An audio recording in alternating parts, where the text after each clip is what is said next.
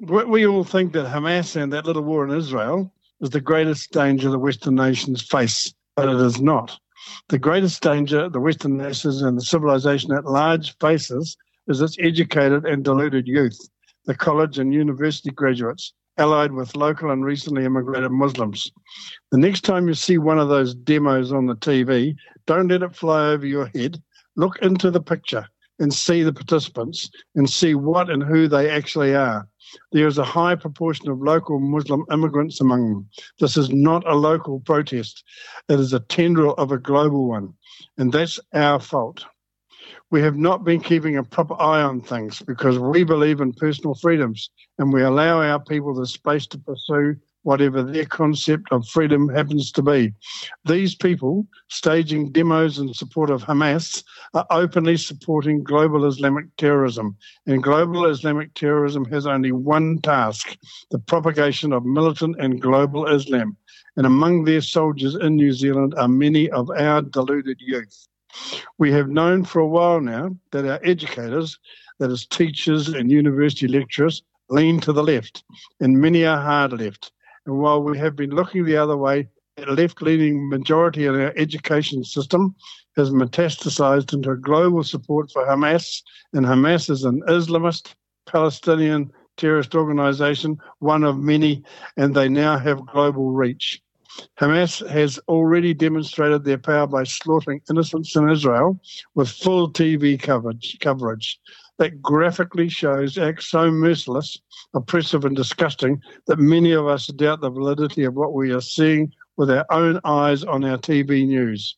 Also, the people organising these barbaric terrorists know that by focusing their fury and barbarism on Israel, they are tapping into our latent prejudice against Jews. Now, in a very big hurry, we need to understand that a couple of hundred students and friends allied with recent Muslim immigrants holding a demo in Auckland's Queen Street is not just a problem of deluded youth in New Zealand, because in fact what they are doing is mimicking similar student and youth groups all over the Western world who have got their empathy for recent Islamic immigrants confused with Hamas and the global Islamic terrorism. Read carefully.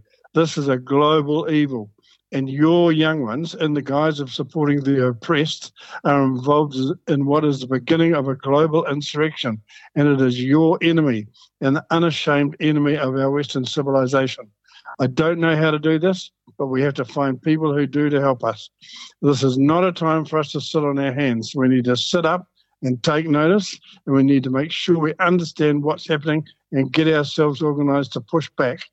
In the past, we would have been able to rely on our media to expose this infestation of evil in our midst, but those days are gone. We all know by now that our media is lost in a quagmire of fake ideologies and idiot personalities, none of which represents us. We need to forget them. We need to push them aside and use the internet to get an understanding of what is actually going on. Some new leaders are going to need to emerge, people who, who we can trust to be honest. I think the first thing we need to do is raise enough money to take the media back and clean out our so-called newsrooms. That's probably the only place we, we can start. This is Dennis Hall with Liberty N Z Radio. This is the Liberty N Z Breakfast. A reminder that Elon Musk is a hero of the Republic. I mean, Soros actually, you know, it, he, he is, I believe, a top contributor to the Democratic Party. Um, the second one was uh, Sam Bankman-Fried. In my opinion, he fundamentally hates humanity. That's my opinion. Really? Yeah. I mean, well, he's doing things that erode the fabric of civilization. You know, uh, getting D As elected who refuse to prosecute crime. That's part of the problem in San Francisco and L A and a bunch of other cities. So why would you do that? Uh, Soros realized that you don't actually need to change the laws, you just need to change how they're enforced. If nobody chooses to enforce the law, or the laws are differentially enforced, it's like changing the laws. To hear a replay of this hour, go to episodes at t n t radio dot live. Now, T N T Radio News. For T N T Radio News, this is James O'Neill. The World Health Organization claims that it's lost contact with the health personnel inside the Al-Shifa hospital as the Israeli forces continue their precise and targeted operation. W H O Director General Tedros Ghebreyesus said on Wednesday, reports of military incursion into Al-Shifa Hospital are deeply concerning. We've lost touch again with health personnel at the hospital. We're extremely worried for their and their patients' safety. Earlier in the day, Israeli forces raided Gaza's largest hospital in a precise and targeted operation against Hamas in a very specific area of the Shifa Hospital. The I D F also shared some of the resources that are given to the hospital, including incubators, baby food, and medical supplies. Israeli Prime Minister Benjamin Netanyahu rebuked his Canadian counterpart on social media late November fourteenth after Justin Trudeau urged Israel to protect civilian life in the brutal war it is waging on Hamas in the Gaza Strip. Mister Trudeau said the world is witnessing the killing of women, children, and babies, and that it must stop. He said the human tragedy that is unfolding in Gaza is heart-wrenching, especially the suffering we see in and around the Al-Shifa Hospital. Gaza's largest hospital became a focal point of the conflict this week as Israeli ground troops surrounded the campus. Sir Keir Starmer slammed Rishi Sunak's migration policy following the Supreme Court ruling the Rwanda plan unlawful. The asylum backlog has swollen to one hundred seventy-five thousand people. Taxpayers are paying eight million pounds a day on hotel bills, and six hundred fifteen people arrived by small boat last Sunday alone. Plan A has failed. And after this session, whether he likes it or not, he'll have to go back to his office, back to the drawing board, and start from scratch. Yeah. Can he assure the British public that he will drop what his former Home Secretary calls his magical thinking and start treating small boat crossings with the seriousness that they deserve? Yeah. Mister Speaker, Mister Speaker, he talks about a changed Labour Party. Perhaps we'll see that this evening. He can't even make his party do the right thing when it comes to standing by Israel in the vote later today. He talks about taking small boats crossing seriously. He's opposed every single measure that we have taken, Mister Speaker. Again, let me update him on what we've done this year. The number of illegal Albanian arrivals down by ninety percent. twenty thousand people returned this year. The number of crossings down by a third. He mentioned hotels, closing fifty of them. Money being saved for taxpayers. All, all, by the way, opposed by the party opposite. Finland could soon close border checkpoints with Russia for security reasons, citing concerns about illegal immigrants from third countries.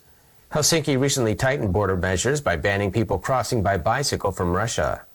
Here with more is T N T Radio's Patrick Henningsen. So here you can see Russia is basically figuring out the E U game, the border game, the game of immigration. People are fleeing from places like Iraq, U S war zones, countries in collapse, Afghanistan, Uzbekistan. They're coming through the former Soviet republics. They're coming through Russia. And they're coming into Europe via the border with Finland. So now Finland is claiming this is a migrant crisis. We're not talking about a lot of people here. At the moment, we're talking about a few hundred in spurts, but apparently this is a crisis for Finland, an existential crisis, so much so they're announcing, this E U country, Finland's announcing it's going to shut its border with Russia. And so they're going to be banning Russians on bicycles coming across the Russia-Finnish border. These are day trippers on bikes. This has been going on for a long time, remember? They had good relations before, until the Ukraine conflict, when NATO strong-armed Finland into membership. And now they're basically the adversary of Russia. Who knew? For T N T Radio, this is Patrick Henningsen. Well, thank you, Patrick. It's four minutes past five. Good morning. Good morning to you. It is Grant Edwards here. It is me, woken up, ready to go, and we're here till seven. Seven o'clock, Lord willing, unless I don't, unless something happens to me in the meantime. Anyway, we've got some news from New Zealand. We'll go to Radio New Zealand, then we'll have a look at News Hub. We'll look at Stuff. I plan to go to Australia and look at Sky News, and uh, also we'll have a look if I get time. I just it's, I get weighed down. I don't get bogged down with all this stuff. Uh, we'll have a look at um, the um, Israel uh, actual defence force, the Israeli defence force. See what they're telling us. And uh, what else will we do? We will go to Reuters and see what the international news is, is dishing up. Uh, but right now we've got weather coming up in just a moment. I asked a guy one time what his T V cost. He said about four hundred fifty dollars. I said, you forgot to look at the price tag. He said, what do you mean? I knew he was a T V watcher. I said, that television costs you, in my opinion, at least twelve thousand dollars a year. To watch it, not to own it. Owning it's cheap. Watching it is what's expensive. And I said, hey, twelve thousand dollars a year is too much to pay to watch T V. That's too much. Pay a little, but not twelve thousand dollars. That is right. That is Jim Ron. Gosh, he's good. I really enjoyed listening to him. He's good. Fantastic. Just a fantastic man. Wonderful human being. Okay, let's look at the extremes right across the country. First of all, the highest temperature right now is Kapiti, right down near Levin, just looking off the coast between Wellington and Levin. Kapiti, fifteen degrees at the moment. Omarama, it's a very cold place there. That's in Mackenzie country.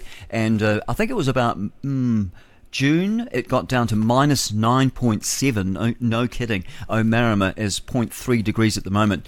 Lyell Bay in Wellington is the coldest, uh, sorry, the, the, the windiest place, but it's not very windy. It's only twenty-six kilometres per hour. It always sounds worse because they use kilometres, but really in knots, that's about, I don't know, ten knots or something, or maybe a bit more. Round about that, ten, maybe fifteen. Okay, the wettest place is zero point six. Not a lot of wind, uh, rain in Milford, getting mixed up between wind and rain. Um, all right, so Milford Sound near zero point six millimetres. Stewart Island, nine degrees. Invercargill, five. Dunedin, ten degrees right now. Queenstown's nipped off a bit. It's three degrees there. Franz Josef on the west coast, and also Westport, seven and nine degrees. Nelson's uh, fourteen degrees, and Blenheim's on thirteen. Christchurch, ten, and Timarua's ten. Did I say Dunedin? Yes, ten. Chatham's is eleven. In the North Island, near up the top there, is that Munster? I can't know. New Munster. I don't know. They had all names like that, didn't they, before eighteen forty? Or round about eighteen forty, I think. They named them all these funny names. We'll look at that too on this day in history. Also, uh, the first person hung for treason was hung on this day. And I think it was eighteen sixty-nine, but we'll look at that a little bit later on. Wellington thirteen, Masterton a little bit warmer. Gosh, John Ansell, you're you're you're right actually. It's not so bad after all. But it, you know, right through the winter it was blimmin' cold. If it was thirteen degrees in Wellington, which wouldn't have been, but let's say it was like eight degrees in Wellington, it'd be four degrees in Masterton. But that seems to have changed. Uh, now, it's all now that it's sort of turned summery. Palmerston North, fifteen degrees. New Plymouth, fourteen. Napier's on fifteen. Taupo, twelve. Rotorua dipped one by eleven to eleven. Gisborne, fifteen. Tauranga, thirteen. Hamilton's also on thirteen, along with Auckland. And Whangarei, it's get, getting a bit colder in north, isn't it? In the north, and it's warm in the south. Uh, Whangarei is uh, twelve degrees and Kaitaia, nine. Very chilly there. Okay, let's go to the short forecast for Northland, Auckland, Coromandel Peninsula. Mainly fine weather for you today.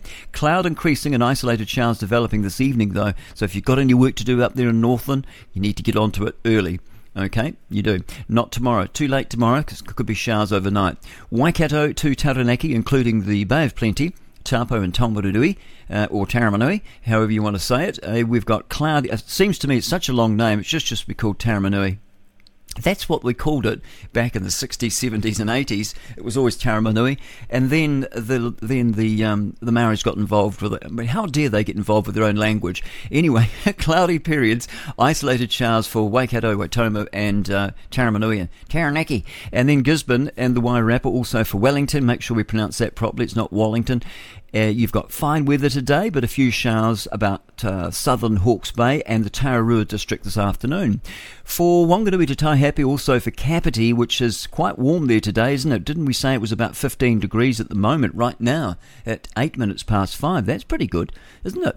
Uh, now, I've lost my place. Where are we? Oh, you shouldn't be doing that, Grant. You should stick. Well, here we are, Kapiti Coast. This is um, Wanganui, Taihape, Kapiti, also Nelson and Marlborough, so right across the Cook Strait there. Uh, it's going to be not too bad today, partly cloudy, isolated showers about South Kapiti Coast during the day. For Buller and Fiordland, partly cloudy with isolated showers, rain developing, I'm sorry. That's south of Hokitika though. That's going to be this evening, so you're all right for the day. Canterbury, partly cloudy with isolated showers clearing and then becoming fine this morning. Otago and Southland, what have you got? Mainly fine. Oh, scattered rain developing though in the south uh, this evening, and uh, a few spots of rain elsewhere later. And for the Chathams, you've got partly cloudy. Let's look ahead for tomorrow, Saturday. It is Friday today, isn't it? Yes, ten past five here. Good morning, welcome to the program. The extended forecast for the North Island tomorrow, Saturday, scattered showers in the west, spreading elsewhere later and turning to rain from Waikato to Taranaki with heavy falls possible. Tomorrow in the South Island, rain in the west with heavy falls early morning. Clearing later though, uh, rain spreading north elsewhere, easing in the in the south later. Sunday for the North Island, occasional rain and showers from Taupo northwards, or Tupu, uh, scattered showers elsewhere. Uh, South Island, you've got on Sunday scattered showers in the east, and you've got a few and in the south, I should say, but it's going to be clearing. And you've got some showers lingering about the southern Fiordland, Stewart Island as well, mainly fine elsewhere.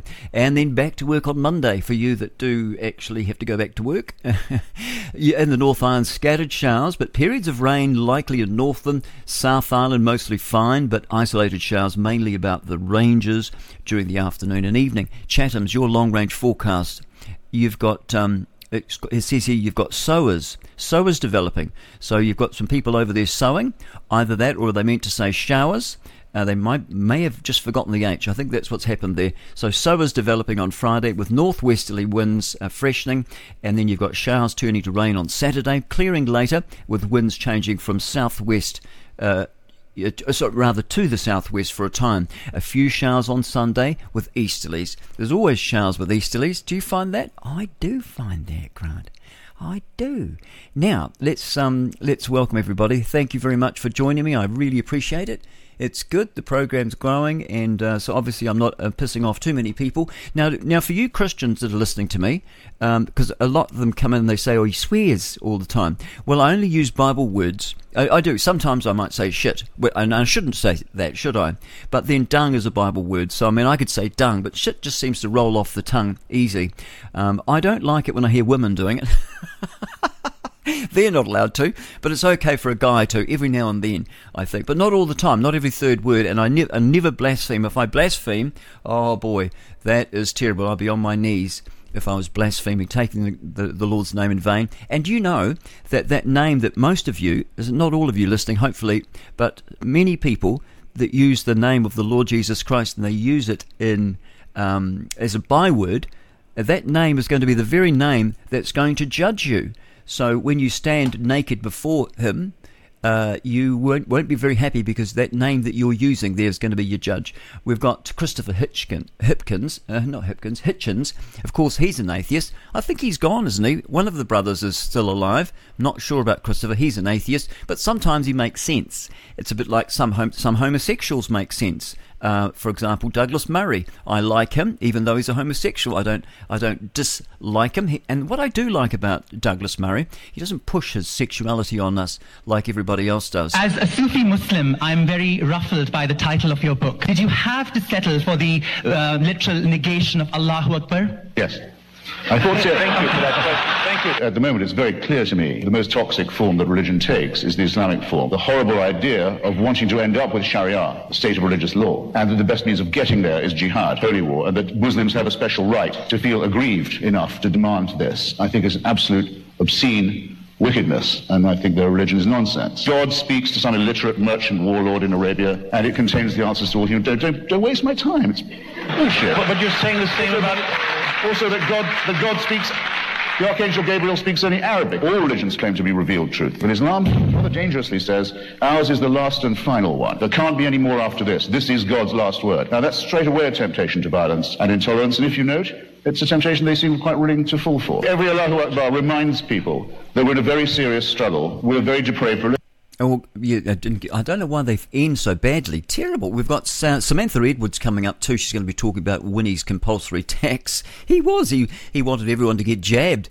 Oh, yes, he did. That was um, back in September. He actually made a comment on Facebook. I've got the copy of it, where he said um, that, come on, we've got to, we've got to force everyone to basically, this is me paraphrasing, we've got to force everybody to get jabbed so we can get out of this lockdown. Because it wasn't so bad for him. He was at the end of his, uh, you know, garden. Uh, throwing a line in the water, so you know it wasn't so bad for him. But what about the poor people that many people that I know that that were you know trapped in an apartment in Auckland, couldn't go anywhere, didn't have a dog to take for a walk.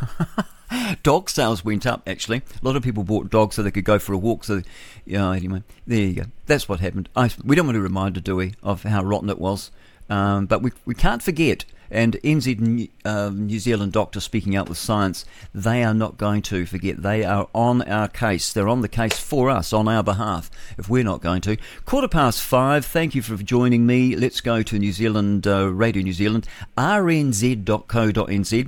And the, the big story there is, uh, would have to be the Auckland Council residents, Auckland Council rather, residents, industry groups are against the congestion charge, the proposed charge. Will be around three dollars fifty to five dollars a trip, and those opposed are concerned that there's not enough alternative people, uh, not enough alternatives for people to get to work, which I think's rubbish. You've got cycle lanes all over the place, haven't you? Get on your flippin' Shanks's pony and walk to work. Um, but then, you know, I can see, you know, I can see some of it there, you know, they're saying like old people, well, unless you've got a meeting or appointment, old people, you know, retirees don't need to um, use the um, public, you know, they don't use, need to use motorways at, at congested time, congested times. They can wait, can't they? Unless it's, you know, or they can change their appointment, can't they? Get on the bike. We all need to get on our bike from time to time. On your bike. Clinical psychologists, significant questions around the welfare of the Maricopa fugitives' children. I still don't know why they were after him in the first place and why he ran away. Why did he take the kids? This needs to be brought out. I don't know. And now it's been almost two years since the children Jada, Maverick and Ember disappeared with their fugitive father, that's Tom Phillips.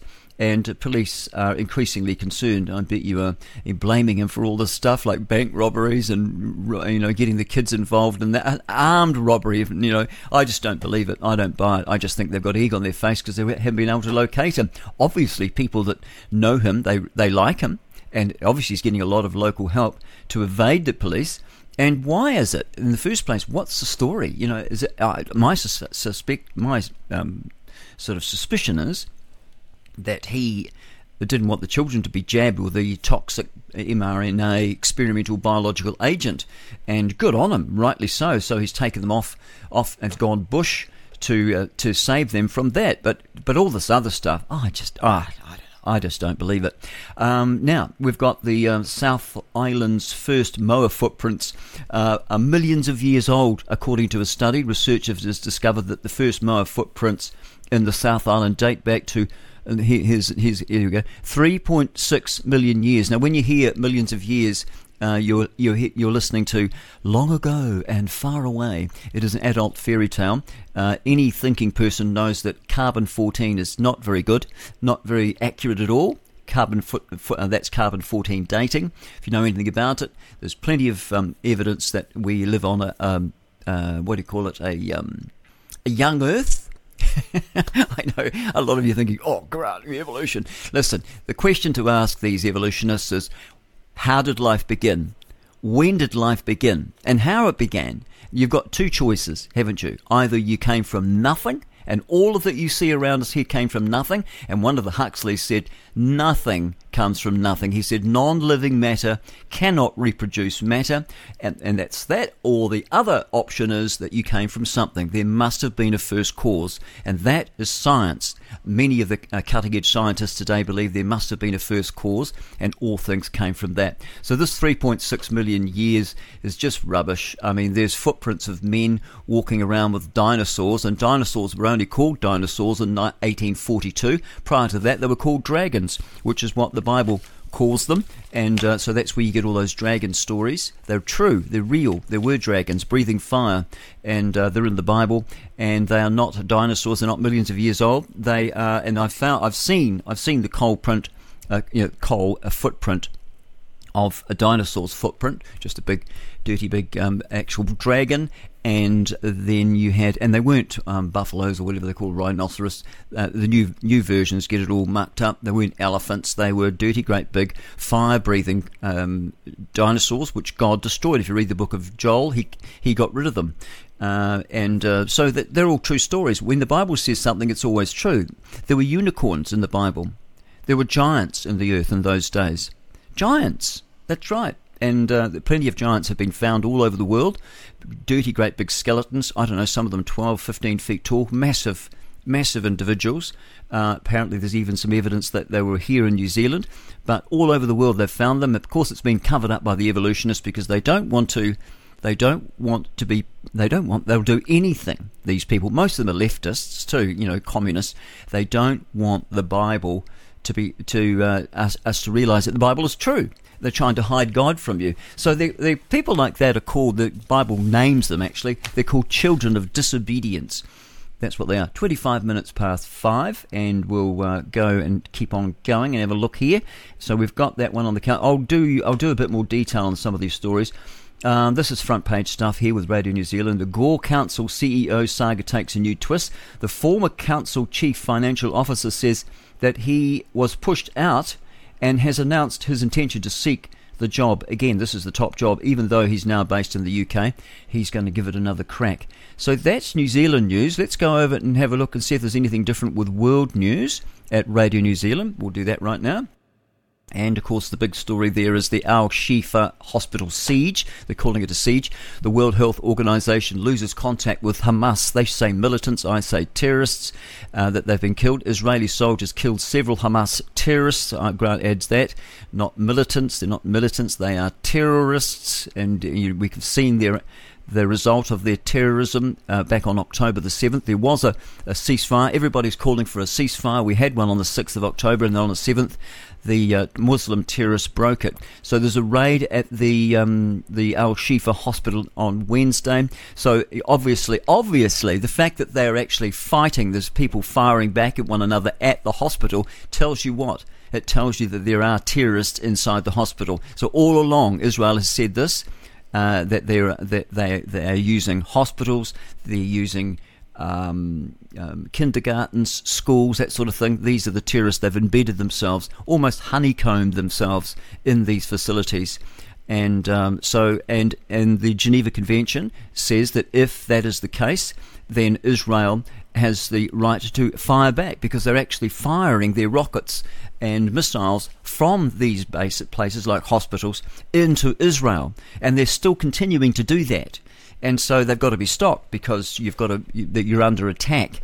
So who started this jolly thing in the first place? Well, that's right, the Islamic terrorists started it.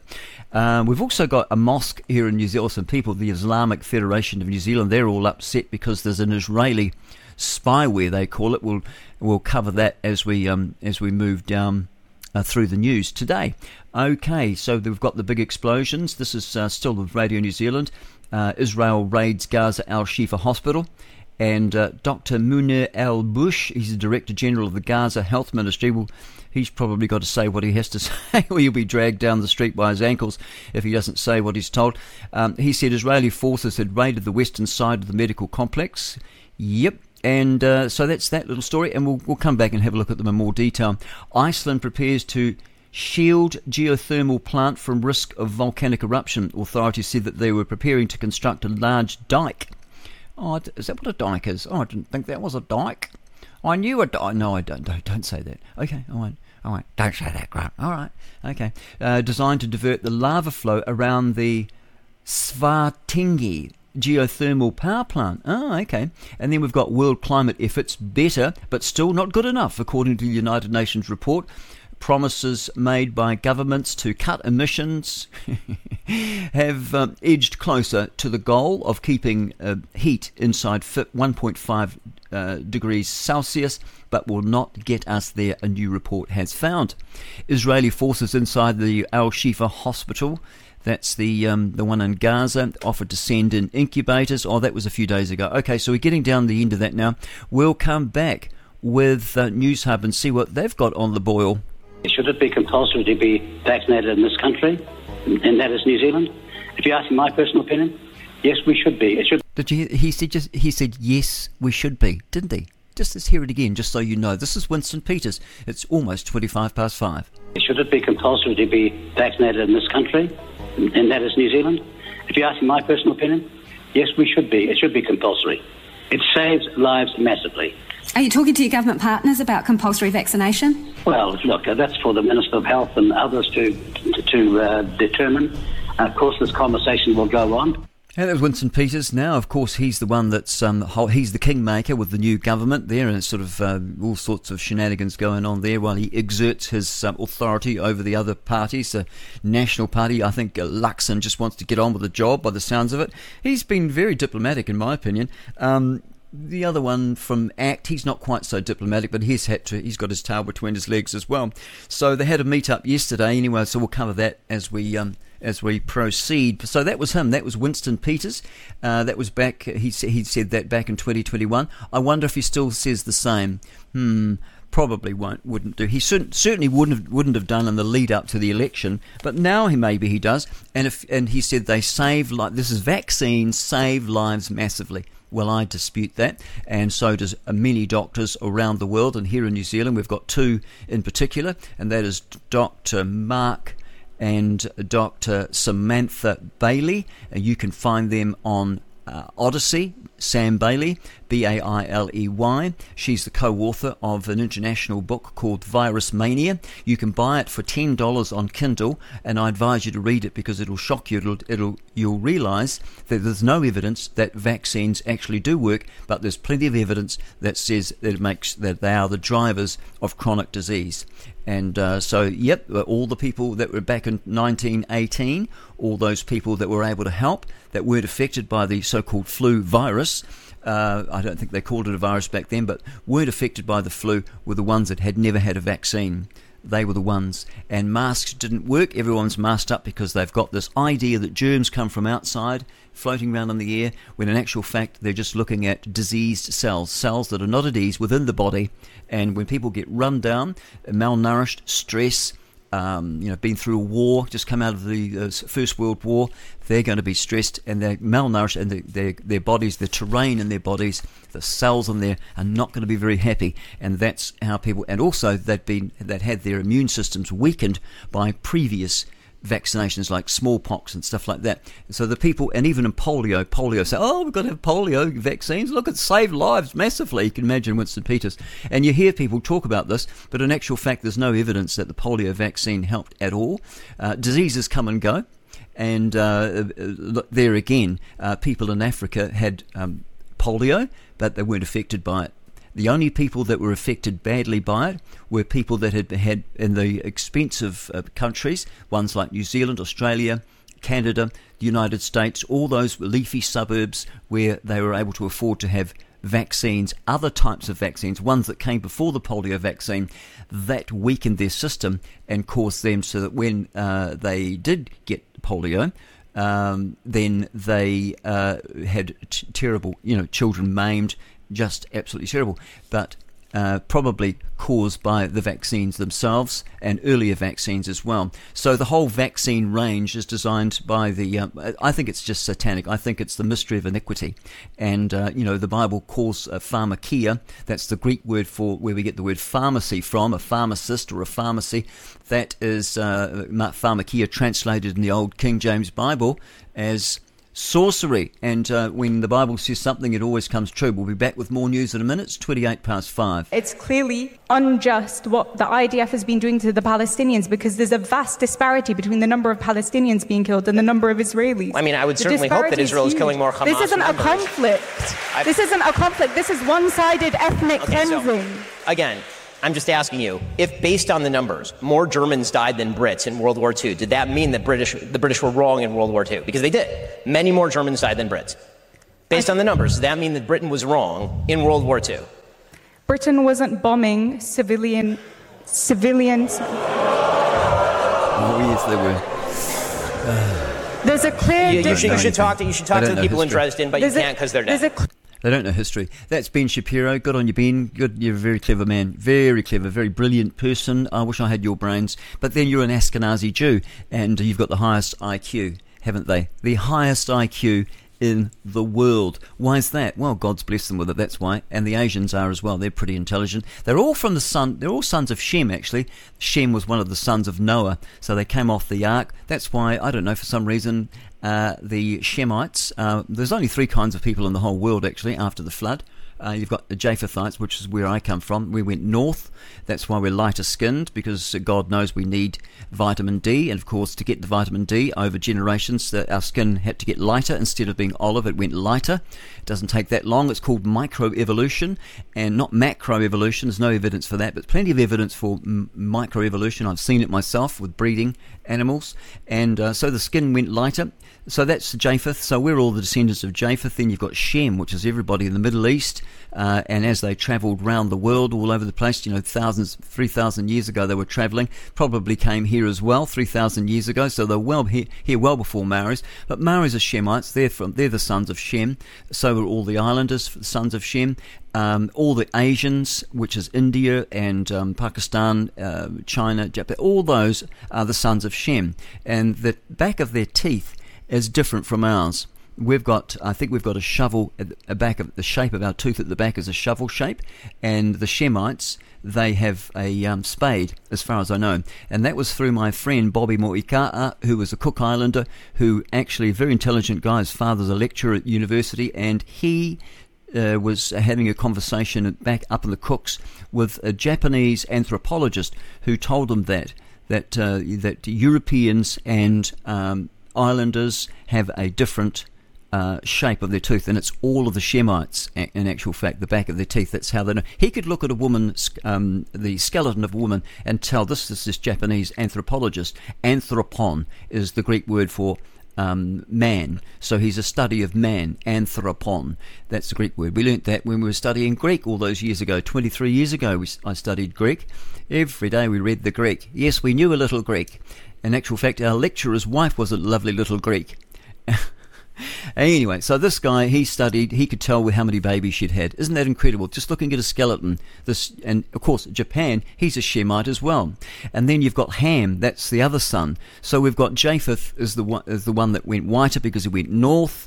And then you've got uh, Shem, who was sort of stayed, wasn't quite so hot. And then you've got those black Africans, you're almost black, they're not really black, but they're pretty dark.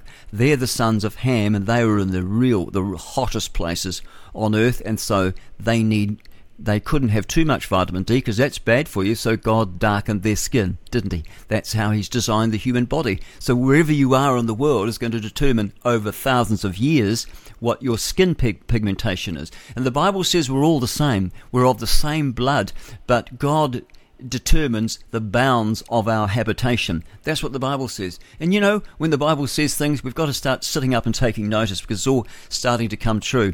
And right now, the Bible says that the Jews will be hated. The Israelis, the descendants of Abraham, Isaac, and Jacob will be hated through Every every nation will hate them. We've got Christians now that are saying that those Jews that came back into the land in nineteen forty-eight, uh, even though they're secular, I mean, we know that if you read Ezekiel uh, thirty-six, thirty-seven, uh, the Valley of the Dry Bones, where the th- those are prophecies of Israel, this giant army that came back to life again. But God breathed life in them later. He hasn't breathed life into Israel yet. They're still secular. They're still um, idolatrous. Um, big homosexual capital, isn't it, there in Tel Aviv? Massive.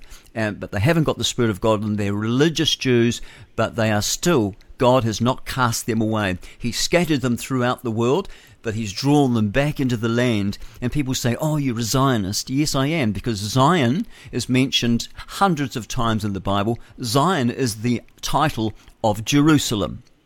And so to say that you're a Zionist, yes, I'm proud to be a Zionist. And it is basically just the uh, formation of um, the, the belief that Israel is the homeland for the Jews. But these people are saying these people aren't Jews, and yet they can claim their lineage back to the, the house of David, many of them. And so it's just a satanic line that's crept into Christian churches, and then they start to say, oh, you're a dispensationalist. Oh, but, you know, what are they? Well, they're secessionists, which is um, the, a Roman Catholic doctrine of replacement theology. They they are pretending that this is what the Catholic Church teach, that when the, the, the word Israel, that God has done away with Israel. They've crucified Christ and they've done away with it. They've finished, they scattered them, and that's the end of it. But that's not the end of it. But that's what they say. And so they're to make those those verses which says God will gather you from the four corners of the earth and bring you back into the land which he promised your fathers. They use a, a doctrine called replacement theology, where the Catholic Church teach that uh, when the word Israel is mentioned in the Old Testament, it means the Roman Catholic Church. They don't tell you that, but do they? But that's what they that's what they believe. It's called replacement theology, or cessation, I think it's called, something like that.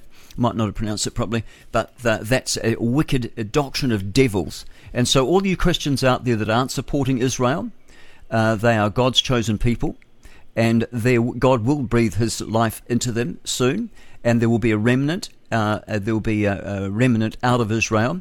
The one hundred forty-four thousand Jewish virgin men during the tribulation period will be from the twelve tribes of Israel.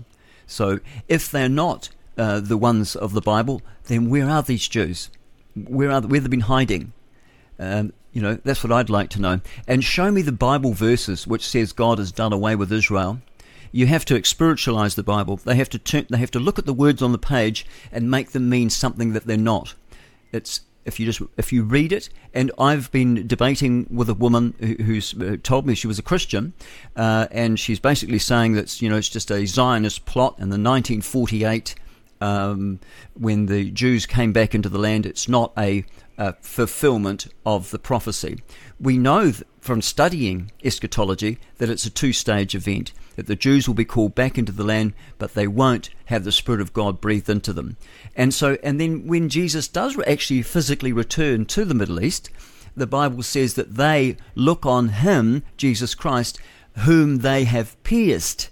So obviously their forefathers pierced him. So obviously they're, uh, they repent when they see him coming, and millions of Jews, sadly, and Christians too, will be killed during that tribulation period, the tribulation saints. But I believe there is a, if you read the um, the, the New Testament and you look at Paul's writings, uh, his letter to both the church at Corinth and also to the church at Thessalonica, um, First Corinthians f- uh, fifteen, it's, it tells what's going, it tells you what's going to happen. Those words in First Corinthians fifteen are actually part of the lyrics to Handel's Messiah. So when you're singing that one, uh, it says that we shall be changed in the twinkling of an eye at the last trump. And then in First uh, First Thessalonians chapter four, it details that the dead in Christ shall rise first. When the Lord returns, okay, there's a first advent and a second advent. Uh, so he's he's returning for the Jews at the end of the, uh, the tribulation period, and for the Christians, possibly at the beginning, maybe in the middle, I don't know. But it certainly won't be at the very end, because the Bible says the Lord returns with ten thousands of his saints. Well, where do they all come from?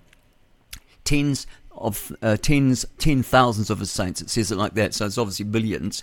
But anyway, uh, it says there, if you just read it for yourself, just don't listen to what other people tell you, don't listen to me, go and read it, grab a King James Bible. It's the easiest English because it's one and two syllable Anglo-Saxon words. It's very simple, even though some of the sentence structure Uh, it might not be what you're used to, and that's because it's got a built-in dictionary, and it sounds repetitive, but in actual fact what it's doing is it's teaching you what words mean uh, as you read through it. Very, very clever. Gail Riplinger wrote a book called The um, uh, the Built-in Dictionary, something like that. She's the one that did that um, New Age Bible versions, Gail Riplinger, a very clever uh, woman who who did that there.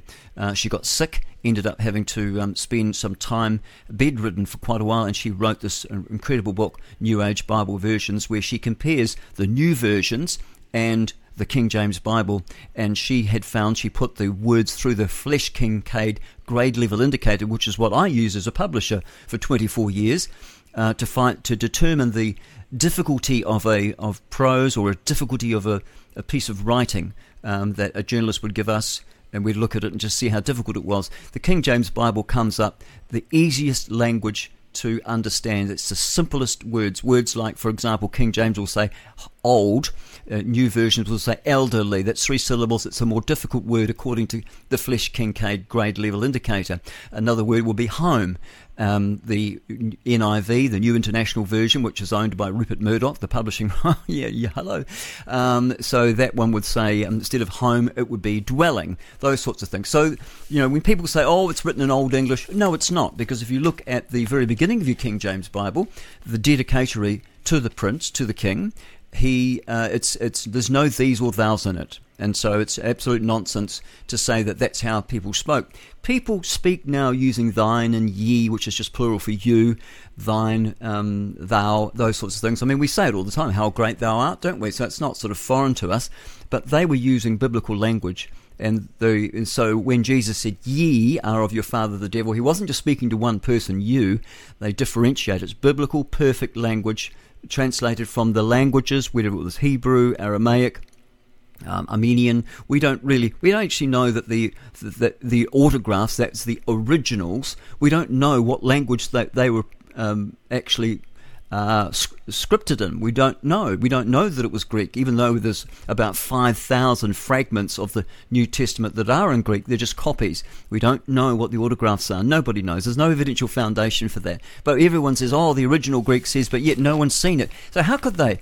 How could they say the original Greek says when they've never seen it? And you, even if you, there was one, it's, it's not going to have what original written on it. You wouldn't know an original if you tripped over it. And if it really was the original, it would you, there, there wouldn't be any, because if you uh, if uh, if uh, writing that is un Um, corrupted, a perfect word of God that will be copied over and over, because those would be the ones that people will be using, so they'd have to make copies. And so the the only ones that are around at the moment is like Vaticanus and Sinaiticus and all these corrupted Alexandrian text types. Those uh, fragments, those witnesses to, say, the New Testament, they're, they're in beautiful condition, kept in the Vatican, and uh, you know, they come from Alexandria, Egypt. So they're what we call an Alexandrian text type. And the other type of Bible, because there's really only two Bibles, one comes from Antioch, where Christian, Christians were first named, and that is the received text, the text that's been received. They call it Textus Receptus. And uh, so that is the one that's been handed down, copied over and over again. And the Bible tells us that God will preserve his words. He didn't say he'd preserve his manuscripts. He didn't say he'd preserve the language.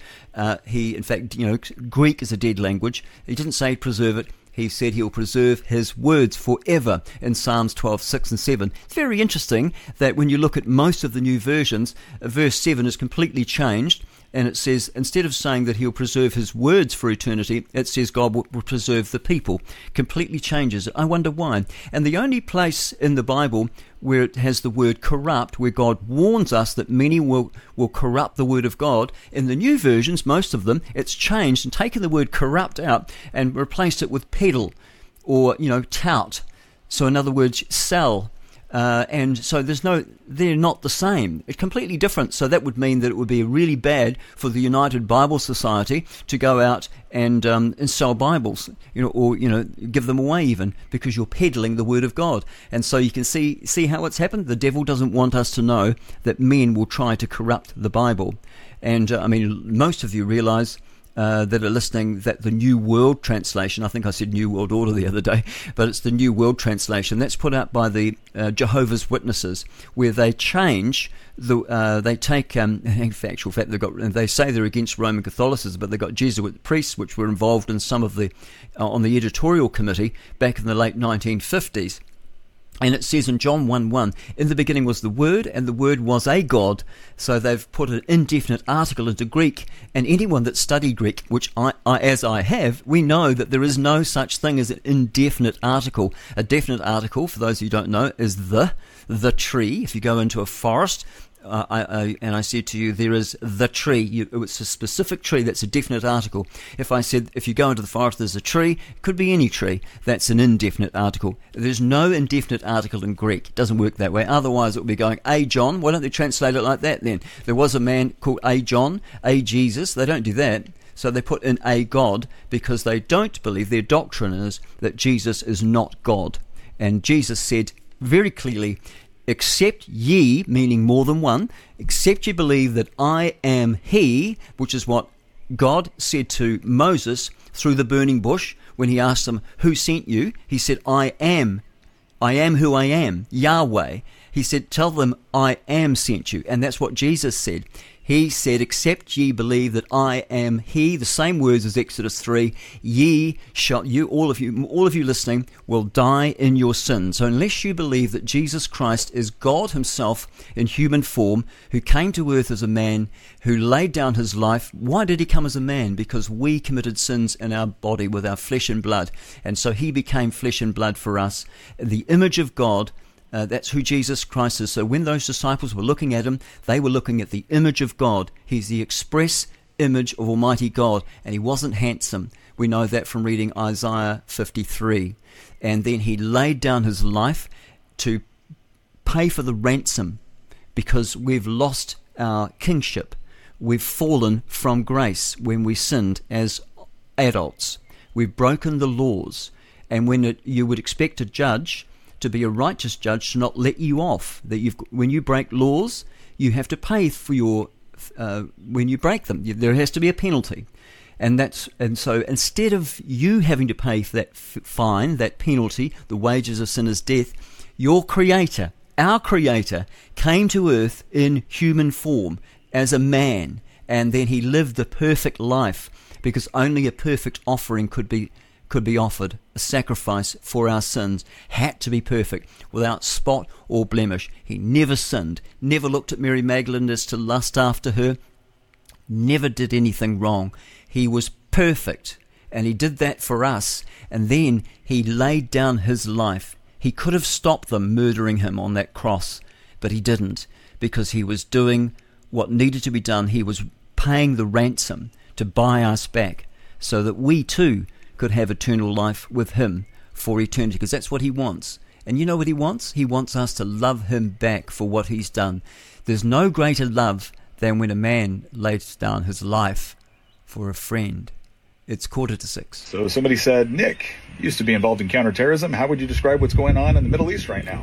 Well, in technical military terms, Hamas is engaged in effing around, and the I D F is about to make sure that they find out, which will inevitably cause the U N and a bunch of countries that aren't currently being attacked by Hamas to tell everyone to calm down. The problem is, with terrorists, if the calming down takes place before the finding out takes place, they continue to eff around because there's no consequence for it. So what really needs to happen now is that the I D F needs to make sure that the terrorists in Hamas find out. And I mean find out in a way that will prevent them from ever effing around again. And that's a special kind of finding out that I really hope Israel makes good on. That is correct. That is obviously correct. That's why all the calls for a ceasefire right now are not only idiotic, they're incredibly dangerous, and they support Hamas. That's right, Ben Shapiro there with that little clip. Okay, we are over at News Hub. We're looking at the front page, and of course the big, we're in the middle of a war here, which is actually will affect us. In actual fact, it's um, not very not very good. We've got a lot of the Muslims here. How, goodness knows how many terrorists there are in our country. Who knows? But you can guarantee there will be. And also some other news with the Al-Noor mosques and the other one, the Linwood Mosque. Some interesting, there was a policeman there, he's now retired, I think, and he's giving evidence at the inquest, and uh, he said in a transcript, and I'll I'll cover that in a minute, but he said that Tarrant told him that he was one, there were ten other shooters. And that's what was, has just been said today, and I don't know why this isn't being um, pinpointed. So we'll look at that in a bit more detail as well. So obviously, and this is what Counterspin Media had been saying all along, that there were more than one shooter. So where are the other shooters, and why are we only finding out about it now? Not very good, not very good. Okay, so the big news, the big news at News Hub, you'll find them at news hub dot co dot n z, is the cricket, Cricket World Cup semi-finals. Black Caps versus India at the Mumbai's uh, Wankhede, Wankhede. That's an unfortunate name, Wankhede uh, Stadium, and that is live at the moment. So I'll just quickly click in there and just let you cricket buffs Uh, know what's going on. Let's have a gander at that. Now it says here, oh, it says Kia ora, and I say Rosella, Rosella to you and Rangitoto.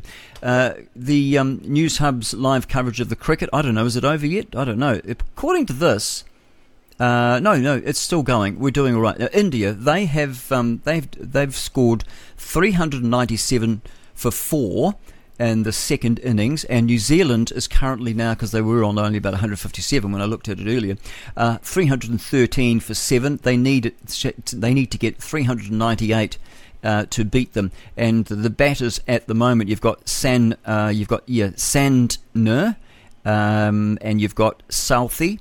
Those are the two batters right now at the moment. Just at the very moment there, and you've got the bowlers Shir, uh, Siraj, Siraj, and Bumrah. Those are the bowlers right at the moment. So that is the cricket there for you cricket buffs. It's like watching grass grow, if you ask me.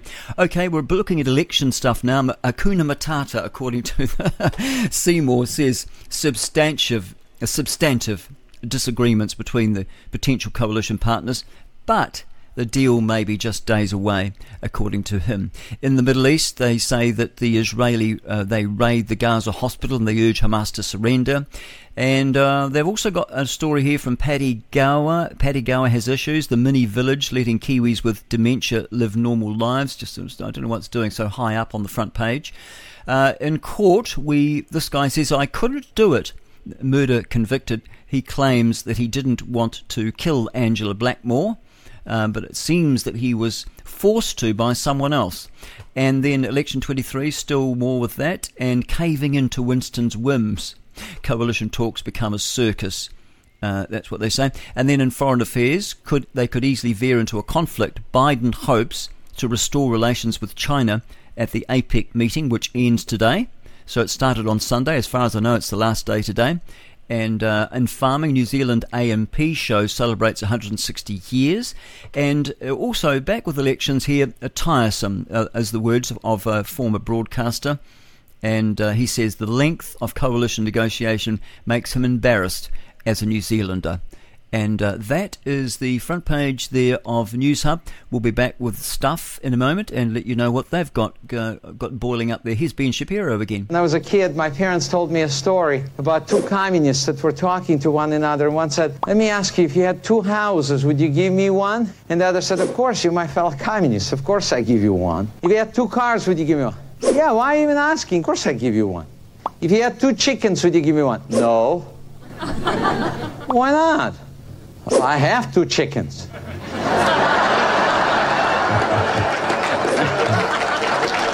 Yep, it turns out that um, communism stops where your wallet starts. Yes, that's right. Nine minutes to six, and we're over at stuff right now. We're looking at the national news. Reports of a person washed out to sea at Pihar. A person is believed to have been washed into the water at the Blue Pool south of South Pihar Beach, according to Surf Lifesaving. Defendant denies threatening man who fell to his death from the twelfth floor apartment building in Auckland. Two men are accused of unlawfully entering Joseph Tahana's central Auckland apartment and causing him to climb over the balustrade, an act which uh, caused him to fall to his death. And a body has been found in the water off Waiheke Island. Police were called to the Ostend just after, it's the Ostend area, to just after nine a.m. on Wednesday. That was ages ago. Why is this so old? And police were called, yep, and uh, that was about nine o'clock. Yep, Wednesday, after a body had, was seen in the water. No updates on that. Blackmore killer testifies, yes, against his alleged um, associates here. Jeremy Powell admits to killing Angela Blackmore. Mill, Blackmore rather, twenty-four years after her death. Now he's given evidence against his alleged associates. I think, think they're saying that they he made me do it. The devil made me do it. Um, all right. So, and they've got more news. The popular stories for stuff at the moment is Black Caps versus India. Former New Zealand Idol judge Paul Ellis turned himself into police. Oh, really? Paul Ellis. I didn't know about that one. What's the story on that? Should we have a look at it? Oh. Oh, I wonder what for. Paul Ellis has been has handed himself into police after a warrant was issued for his arrest. Former New Zealand judge, we got that. A warrant was issued, yeah, we got that. But he failed to appear at the Blenheim District Court on Thursday on charge of driving while disqualified. That was yesterday. That was supposed to be back in August that happened. Police spokesman said the sixty-year-old presented himself to police on Tuesday. Uh, police prosecutor Mark Harris told Stuff that Ellis pleaded guilty to driving while disqualified at the Blenheim District Court on Tuesday, and Judge Jerry Barkle convicted him, fined him four hundred dollars and banned him from driving for six months. Harry said Ellis had asked Judge Gary Barkle if he could be granted name suppression, but Judge Barkle said it's a bit late for that due to the media reports last week. Ellis of Havelock, so that's down, yeah, Blenheim, so Havelock, not Havelock North, not to be confused with the Hawke's Bay Havelock, the one down in Havelock. Oh, I've got fond memories of that place, jumping on a, my mate and I, we went to a Christian camp at Titirangi Bay, right at the top of the North uh, South Island. I'll just sort of, I'll just sort of divert into this for a minute if you don't mind.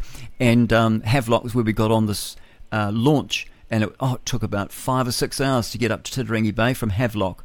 So I've got very fond memories. And then I've also got some other friends that had a very speedy thirty-foot boat. I think a couple of big motors on the back, and boy, we had a lot of fun there, and they kept their boat at Havelock. Just a great place, really. That's from going from Picton across to Nelson.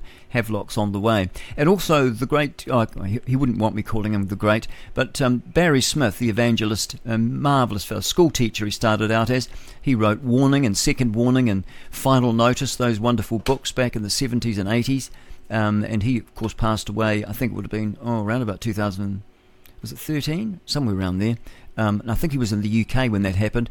He he also was in the Rye Valley, which isn't too far. He had a place there. And they used to, he actually lost his son in a diving accident in the Marlborough Sounds as well. They're a very keen sporting family, fabulous family. And um, Barry was married to a woman called Hay, uh, May, and she uh, was a, I don't know if she was Niuean or Cook, I'm not sure, Rarotongan, I'm not sure, but um, where she was from. But a lovely family. Anyway, Alice of Havelock, he had a successful career in the music industry as a producer and a manager, and he worked with the likes of Michael Jackson, Cyndi Lauper, and Dave Dobbin.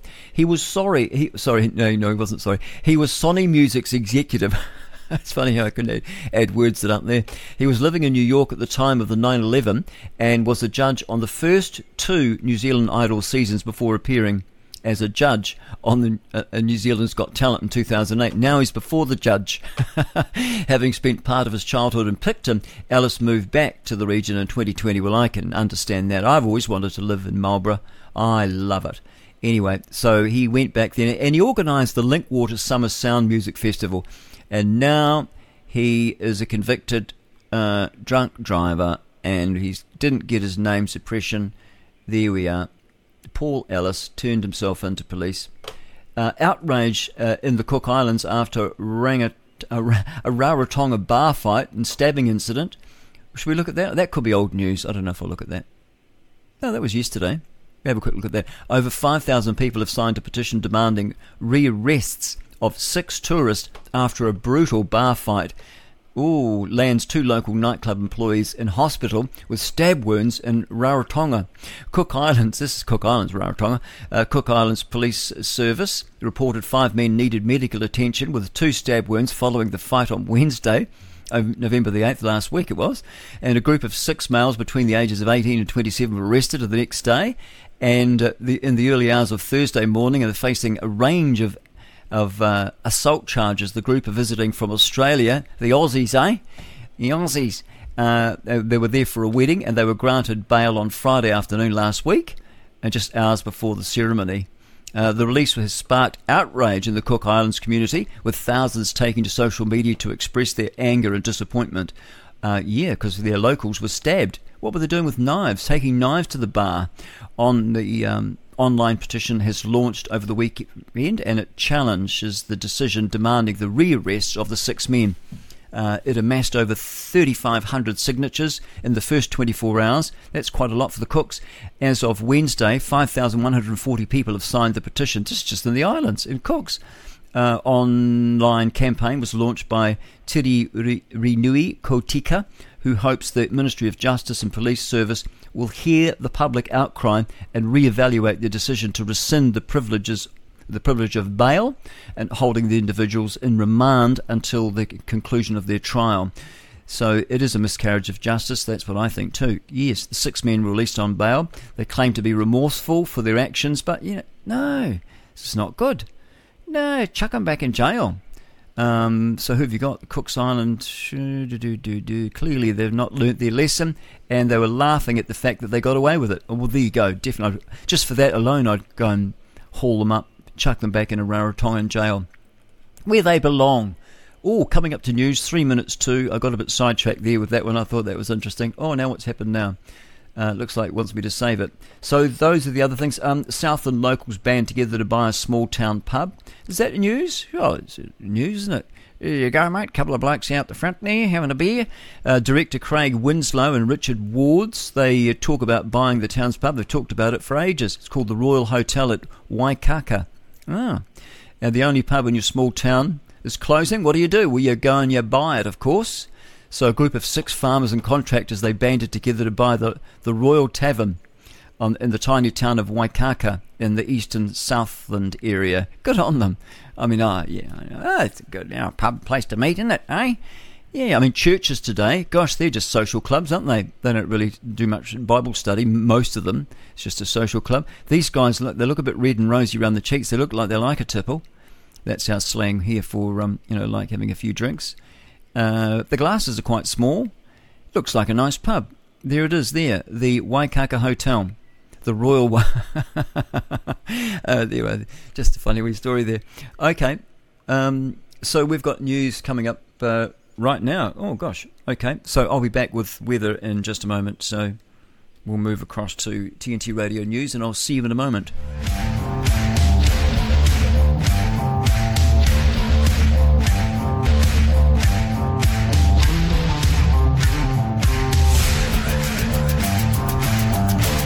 Blimmin' headbanger music, isn't it? It's Patrick Henningsen. He likes this stuff.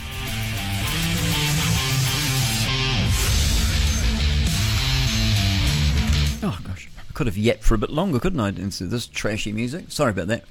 Country music. Give me country music any day of the week. Replay of this hour. Go to episodes at t n t radio dot live. Now, T N T Radio News. For T N T Radio News, this is James O'Neill.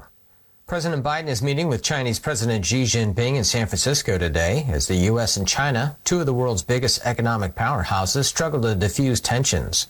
Biden's goals include resuming direct military-to-military lines of communications as a way to lower the temperature between Washington and Beijing. The sensitive issue of Taiwan is also on the table, as are the wars in Europe and the Middle East.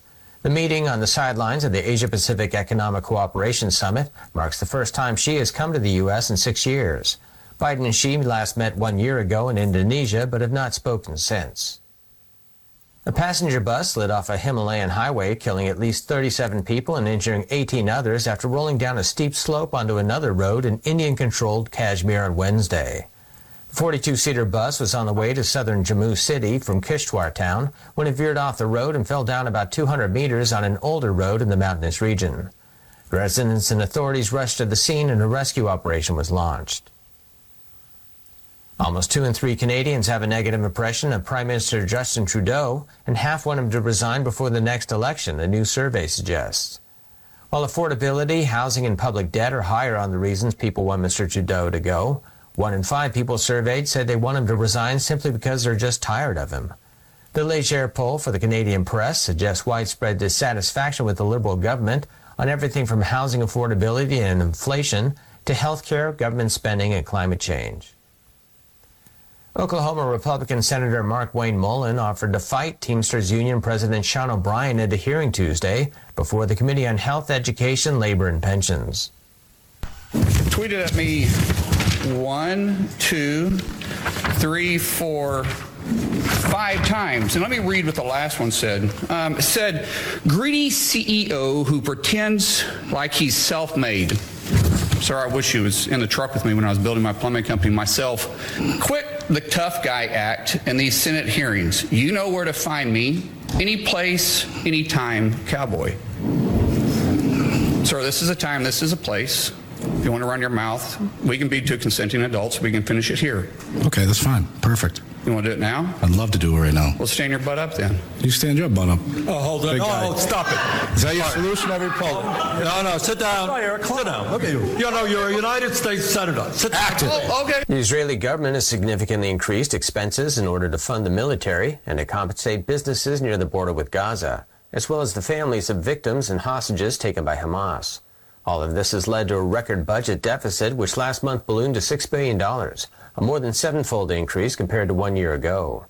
Here with more is T N T Radio's Patrick Henningsen. Now, a lot of people aren't aware of the real cost of this conflict with Israel. They're going to the wall to the tune of two hundred thirty million dollars a month. This is what they're spending, but it's not just what they're spending. It's what they're losing. They're losing tourism income. They're losing trade. They're losing all of these other sources of income that help their G D P. But not only that, they're being forced to go to the international money market to raise money, to push bonds around, to try to fill up the kitty that's really in deficit. deficit right now. They're also having to raise bonds domestically. So you're going to see Israel's debt to G D P ratio really increase in the coming months. And it looks like they're going to be spending, well, you're talking about seventy-five percent increase in debt in November, then October. And if this war keeps going the way Benjamin Netanyahu wants it to go, where he's saying this is going to be a long war, it's going to take months, maybe years. Israel simply cannot afford that. Otherwise, they're going to end up getting Ukraine. And then what? Is the U S going to be there to bail them out indefinitely? For T N T Radio, this is Patrick Henningsen. Thank you, Patrick. Okay, that's your opinion, and you're entitled to it, and that's what I like about T N T. You've got people that are, are um, they want, um, they like Ben Shapiro and me and others. Uh, they want uh, Israel to, well, they believe that they should be there, that that land belongs to them, and you've got plenty of people there. I think like Steve uh, Hook, who's with T N T, and you've also got other people, many of them. Uh, sort of, we really have to say they're pretty much anti-Semitic. They don't like the Jews at all. They don't believe the Jews have a right to be in they, what they call Palestine, which is what the Bible refers to as Israel. And uh, yeah, and so they're against it. But what I like about T N T is they allow all voices. And so that is good. So we don't have to agree with one another.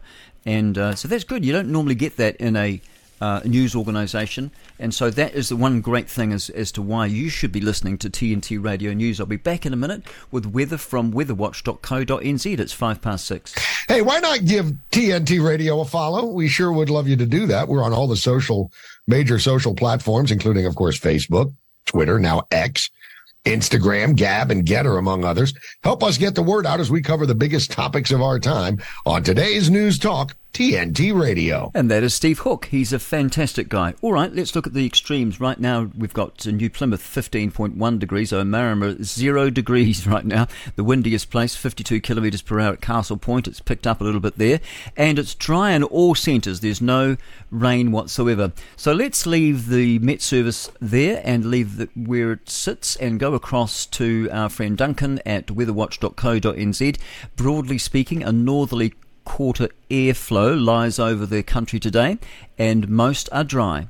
Isn't that good? Rain for the west coast overnight is heavy as the front moves in from the Tasman Sea. The forecast for Northland, Auckland, Waikato, the Bay of Plenty, you've got a mix of sun and cloud, uh, west to northwesterly winds and a height of twenty to twenty-one degrees. For the western North Island, including the central North Island, partly cloudy. You've got a shower or two for Kapiti and Taranaki. Northwesterly winds, eighteen to twenty degrees today is your expected temperature. Eastern North Island, mostly sunny with some high cloud. You've got a mid-level cloud at times about Napier. Winds ten northwest. East to northwest in the afternoon for Hawke's Bay and Gisborne, twenty-one to twenty-four. It was very warm there yesterday. I think um, Gisborne was uh, twenty-four. Yeah, it's going to be could be twenty-four again today. Down in Wellington or up in Wellington, wherever you are from in the country, or if you're overseas, Wellington is our capital city. It's found at the bottom of the South Island, uh, North Island, bottom of the North Island, and um, it is uh, called Wellington, Wellington, and it's got you've got cloudy periods today, you Wellingtonians, and uh, you've got the odd spit or, or shower, mainly in the north, strong northwesterly winds for you, gusting to gale force through Cook Strait, and so it's going to be a nice wobbly ride through there all the way to Picton, heading south. That's the top of the South Island. You go in through the blah, blah, blah. Anyway, okay, and seventeen to nineteen degrees, getting carried away, aren't I? Too much detail, too much information, Grant. Oh, okay. Um, then we've got oh, I've got chooks coming up to see me, and I don't they don't normally, so I can't have been giving them enough feed. It's good that they've come up because there's one of them there. She just sits there in a she's sitting there clucky, and you know it irritates me when you feed them and they don't give you an egg. And then the other day I got one egg. I got just one egg out of three chooks, which is very frustrating because they still eat like pigs. And um, and I and I cracked the flippin' egg, didn't I, on the way up? So I didn't get. So I, I was sort of like nursing it in my hand. Like it reminds me of Rowan Atkinson when he blew into his handkerchief and he was he was sort of um, balancing the the um, snot, I suppose it was. Oh gosh, that was funny. Anyway, you would have seen it, Rowan Atkinson, very funny man. Anyway, so we've gone from weather to chooks to Rowan Atkinson, and now we're back to weather again. Marlborough and Nelson mostly sunny today. Uh, there's going to be some high level cloud. twenty-three degrees, there's your top. And Canterbury, you've got an early cloud. It clears, then mostly sunny, northerlies inland. Winds tending easterly near the coast. That might bring the odd shower, if you ask me. nineteen to twenty-two degrees, according to weatherwatch dot co dot n z. For the west coast, partly cloudy. Showers for Fiordland, rain overnight for most, and then heavy falls. Light winds tend northeasterly around midday. fourteen to eighteen degrees is your high. Heading all the way down to the bottom of the South Island, Southland and Otago. Uh, you've got a mix of sun and cloud, morning showers clear, coastal rain, rain overnight for Southland and north to northwesterly winds. northeasterlies for coastal Otago. eighteen to twenty-two is your high. I'll be back in a minute with more news. Not sure where we're going, but let's just come along for the ride. It's uh, nine minutes past six. Why did God create war? Why does God create murder? Why does God create all the, the horrific things we see in the news, school shootings? Why would God create a mind that acts in that way? Well, I think the the traditional theistic answer to that is the free will defense. It's not that God created those things. He created free agents, knowing that it was better to create free agents who had the ability to choose, and therefore to choose to love him or not, or love each other or not, than it was to create puppets. But with that decision to create free moral agents, there was also the risk that people would use that freedom to exploit others. How often does God get blamed by the people who claim not to believe in him for the evils that they themselves are responsible for? That's a good answer, isn't it? Ten past here at the Liberty N Z Breakfast with me, Grant Edwards, your host. Yes, that's that terrible street preacher that got nearly got arrested in Whangarei when he was up there. Nearly got arrested, silly, silly man. Obviously not allowed to um, speak freely anymore, even though the Bill of Rights. This Maori guy that was going to arrest me, tats all over him. Gosh, he had tats. I mean, you've seen the video, haven't you? I think if you go on, um, uh, I don't know, one of them. Can't can't remember where they were. They got quite a lot of views actually. I was a bit. I was quite tough in those days. I tell you what, I pulled no punches. I uh, didn't take any prisoners. But I think I'm a bit more gentle now. But still, I still preach the same. You you know, homos can't go to heaven unless they repent. There you are. So I'm, I'm afraid you've got to repent. You've got to stop it. Stop it. Repentance doesn't mean to say you just you're sorry for it and carry on. It means you should stop what you're doing. And, um, you know, if you're a drunkard, which was what I used to be, um, you've got to turn, turn, stop doing that and stop getting drunk. You know, have a have a wee drink if you want to, but it doesn't say anything wrong. There's nothing wrong with having a wine or a beer or whatever you like, scotch. Uh, however, however, drunkenness is definitely a sin. And uh, the, nowhere in the Bible can I, do I say that, or does it say rather, that um, having a drink is a sin. Definitely not. Why would Jesus turn water into wine if it was so terrible? He'd say, oh no, I can't do that. That's a demon drink. But drunkenness is sh- certainly a sin, and drunkards can't go to heaven. So you, if you're a drunkard, you're getting pissed every night, and pissed is a Bible word too, for those of you that might be offended by that. Uh, you need to change. You need to stop what you're doing. And, you know, it's a bit like if you can just carry on doing something. Like if you're in the water, you know, and you want to be rescued by Coast Guard, let's say. Um, you, in order for you to get out of the water, you've got to get out of the water to be saved from the water, don't you? You can't just stay in the water and be saved from it.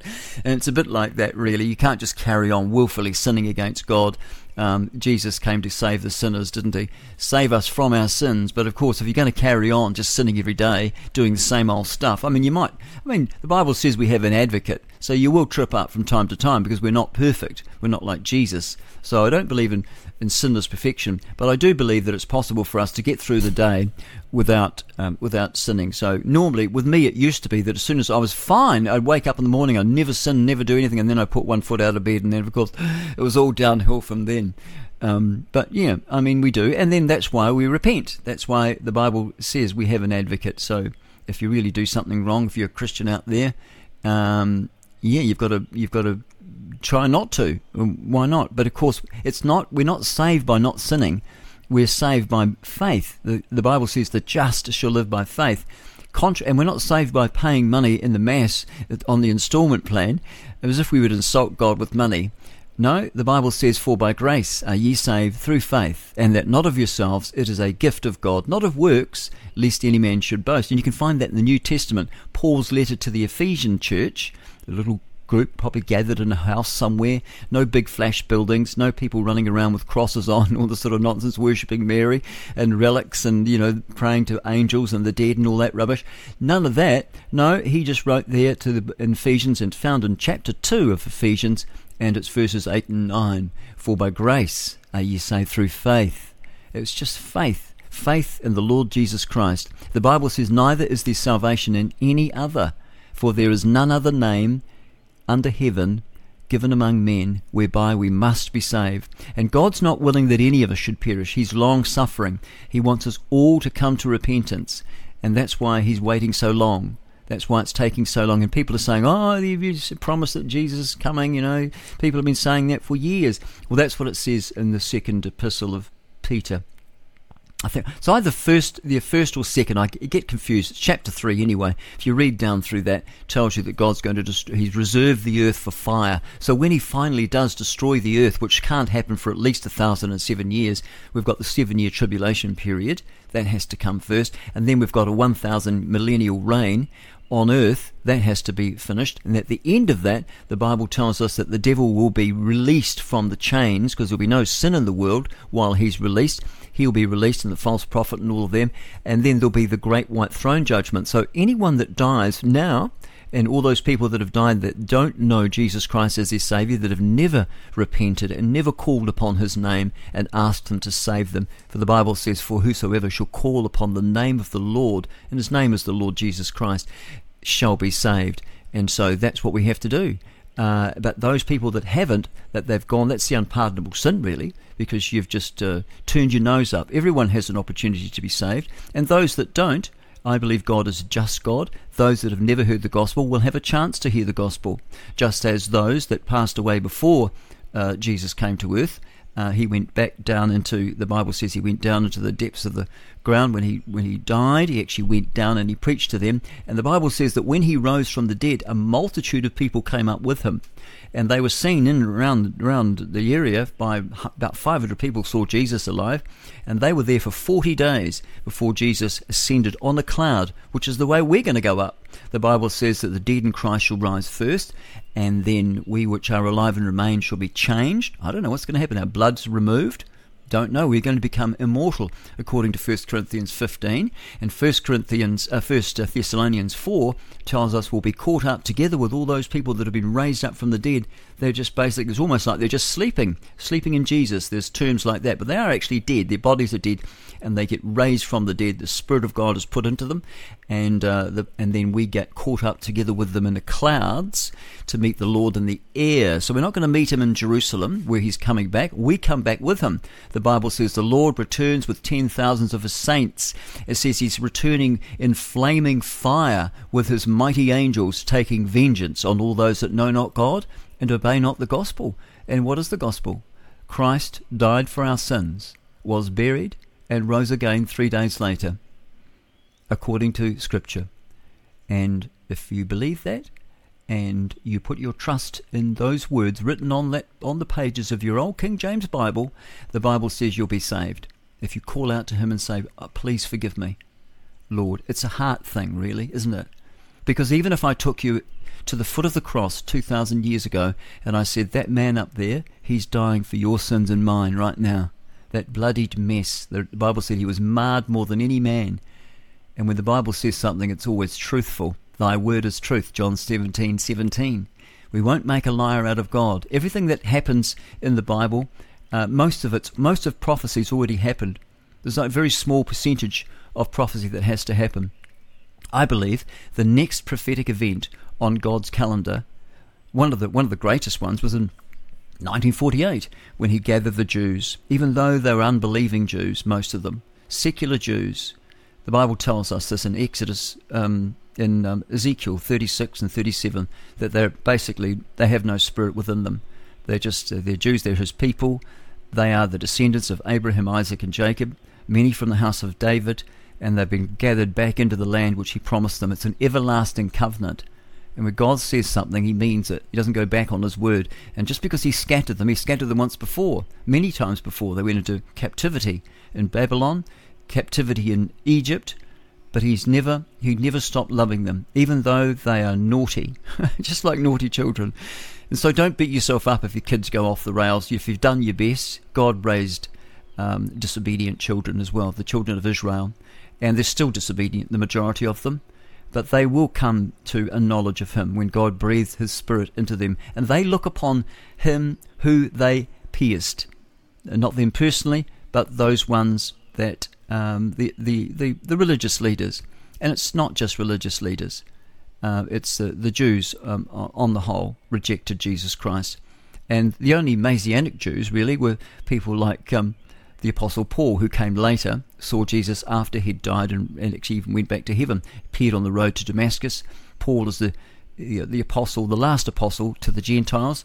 But all of those people, um, Paul, Mary, um, James, all of them were Messianic Jews. They believed that Jesus Christ, the Gentile God that a lot of Jews think he is, but he's not. He's a he's a Jew. He's a Messianic Jew, and uh, and he died for them, but they rejected him, wholesale rejection, except for a few. And um, then now we're in the dispensation. A dispensation is a Bible word, and um, uh, and so is Zion. A lot of people say, "Oh, you're a Zionist." Yes, I believe that um, that the Israel is the homeland for the Jews. Where else are they going to go? And uh, it goes back three and a half thousand years. Of course, of course I do. Of course, I, I believe the words on the page of my book. I don't spiritualize them and pretend they mean something they don't. And I don't listen to unsaved people. I don't listen to atheists, what they tell me the Bible says. So many people quote the Bible to me and they don't believe the Bible is the Word of God. I believe it is. I believe every word in my King James Bible was is from the mouth of God, that God can translate.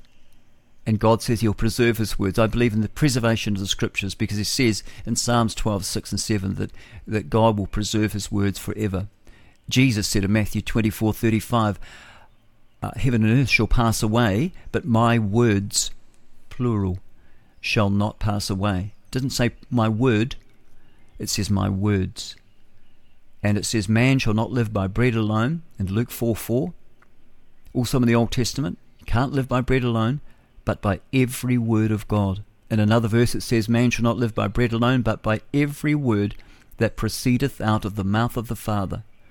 And we know that God can translate because the Bible tells us, Christians, that God's going to translate us into the kingdom of his dear Son. Imagine how hard that would be.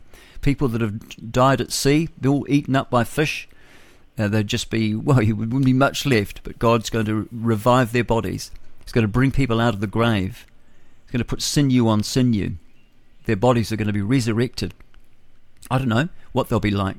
Maybe we'll all be thirty-three-year-old men, which is the age that Jesus was when he um, returned. The Bible says that when we see Jesus, we will know him because we will be like unto him. We'll be like him. We will have uh, immortal bodies. And um, so those of you that have lost your teeth when you were young, didn't look after them, probably because you took too much penicillin and all the other rubbish, penicillin and antibiotics and all that, that rots your teeth. Uh, tetracycline, terrible. Gosh, if they were giving it to kids, the kid, their teeth turn black. But you'll have you'll have new teeth. If you've lost an arm, you'll have you'll have all your limbs, or possibly anyway. But we know this, that Jesus showed Thomas his hands and his feet where they were scarred and his side. And what did Thomas say? This is what you tell the Jehovah's Witness and the um, seven, some of them Seventh-day Adventists and the the Mormons, the people that say that Jesus is not God. F- um, Thomas said, the doubting Thomas, he said, I don't believe it. Until I see those scars, I saw him die, I saw him being crucified on the cross, he's dead. I don't believe that he's risen from the dead. Until I see it with my own eyes, I won't believe it. And Jesus said, here, look, put your hand in my, in my wounds. And um, Thomas said, my Lord and my God. He called him Lord and God. Jesus, that's what he called him. So he's not a God, according to the Jehovah's Witness, who's put in a lot of good work. But I'm sorry, the Bible-believing Christians, the King James-only people are right. Sorry about that. Okay, so you don't want to end up in hell, do you? That's God's rubbish dump. And the way to avoid it is to change your mind about what you think, to believe on the Lord Jesus Christ. The Bible says, for God so loved the world, that's us, that he gave his only begotten Son, that's Jesus, that whosoever believeth in him, Jesus, shall not perish, where's, where's he going to perish? In hell, but have everlasting life with God in heaven for eternity. And he's going to rule over this earth for a thousand years. It's going to be a theocracy. Yeah, it is. It's not going to be um, a, um, a democracy uh, at all. There'll be no homosexuals. There'll be no drunkards. Uh, there'll be no sin in the world for a thousand years.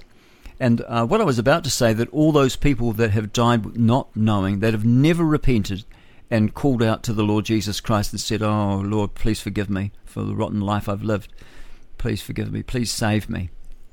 The Bible says he's faithful and just to forgive us of our sins. And not only that, He'll cleanse you from all unrighteousness, so you'll be washed as white as snow. The Bible says he'll remember your sins no more.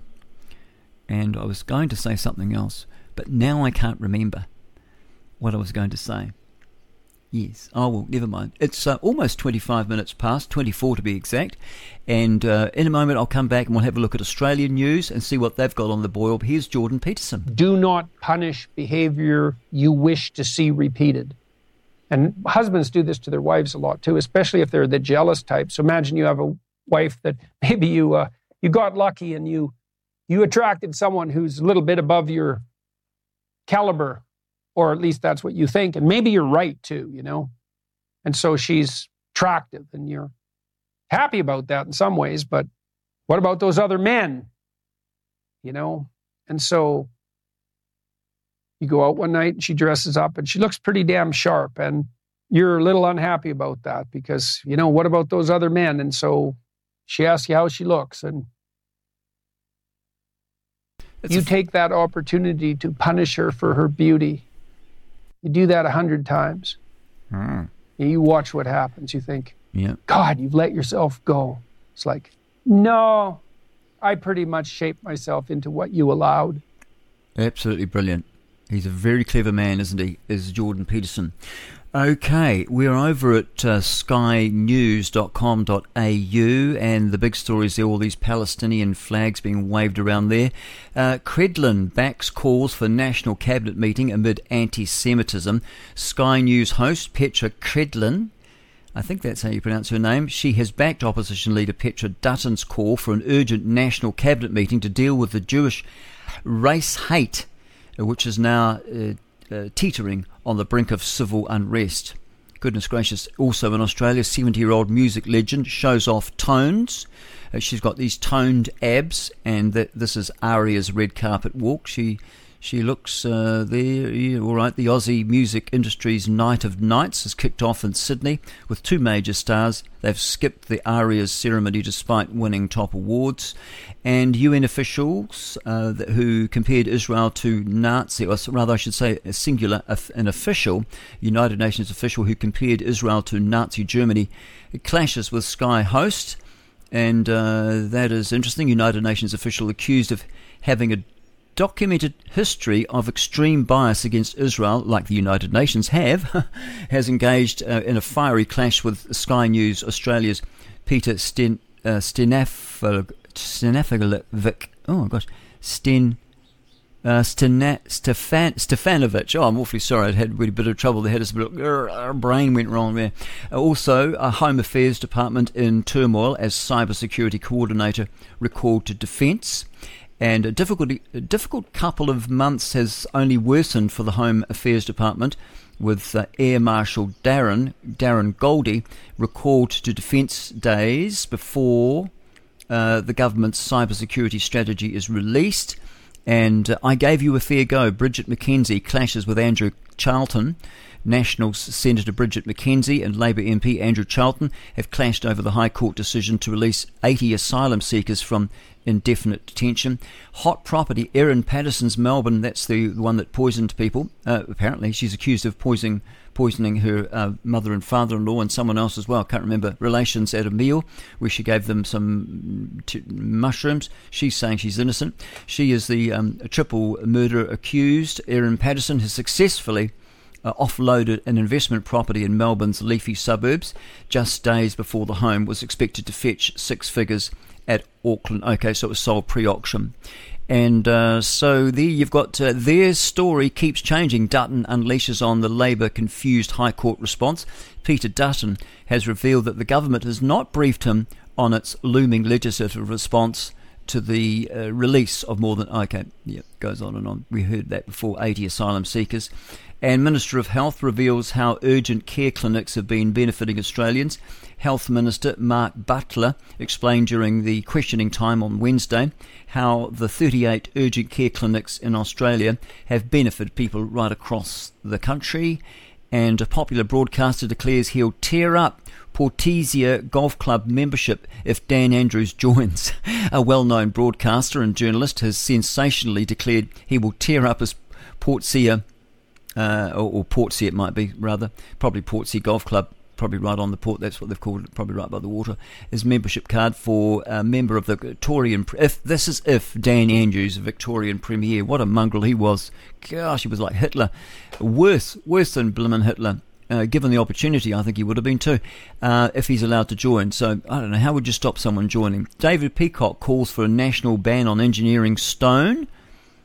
Really? On engineering stone ahead of a haunting uh, anniversary. Independent Senator David Peacock has called for Workplace Relations Minister Tony Burke to ban engineering stone. Don't understand what that means. Engineered stone. Oh, okay. Not engineering. Engineered stone, is it? Yeah. No, yeah, it is. Engineered stone, my apologies. Um, this is before Australia marks its twentieth anniversary of the historic asbestos ban. Oh, I see. Okay, Grant got it. He's a bit slow.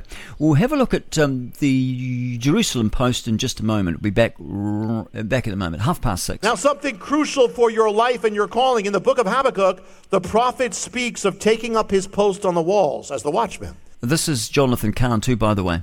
As I read at the beginning. He, apparently he's a rabbi. He says, I will stand. And and, and he, he believes, uh, and he's he be a Zionist as well.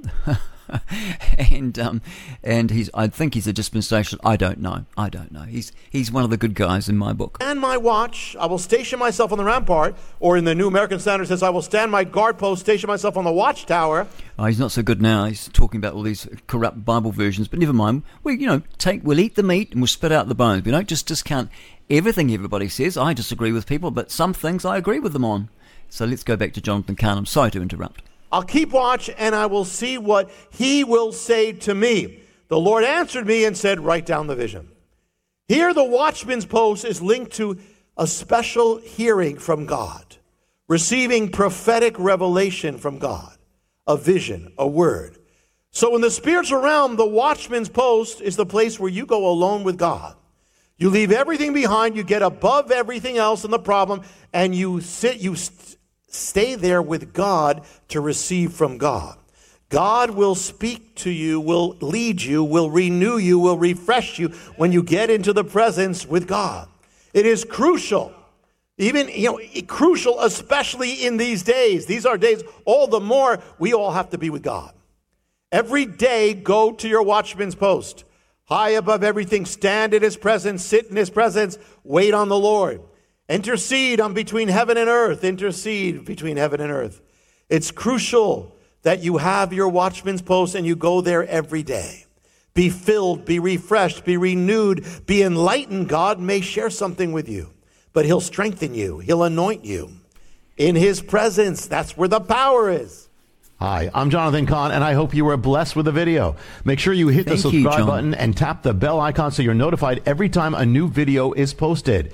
Feel free to share your reactions with your comments and how you were blessed, and share this video with your friends. Thanks for watching, and I'll see you next time. And thanks for listening, too. That is Jonathan Cahn, Rabbi Jonathan Cahn, I think he is. Anyway, he's a Jewish, and he's a Christian, Bible-believing, born-again Christian, all the all the things that everybody hates.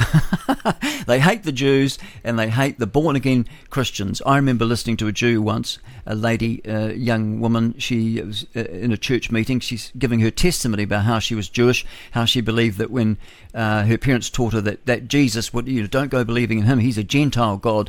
And she had no idea that Jesus was actually a Jew until she stayed with some Christians' place. And that's right, her parents said, never get involved with Christians, uh, especially those born-again types.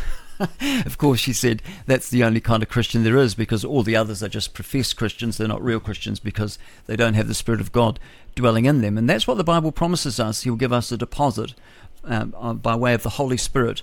And then when the Lord returns, our bodies will change and we'll become, the Bible says, we'll, we'll, we'll know Jesus because we'll be like him. Um, I'm not sure we're not going to be gods, but um, we'll be like him. The Bible says we'll be kings and priests, which is why um, we had uh, C S Lewis in The Lion, the Witch and the Wardrobe. You notice at the very end there when all of a sudden it lightened up uh, in, in Narnia, and they were riding through the forest, weren't they? That was the children, and they, they were in royal clothing. And that was um, just a picture of um, really what it will be like for the believers. We'll be kings and priests that will rule over the earth uh, with the Lord, the Bible tells us.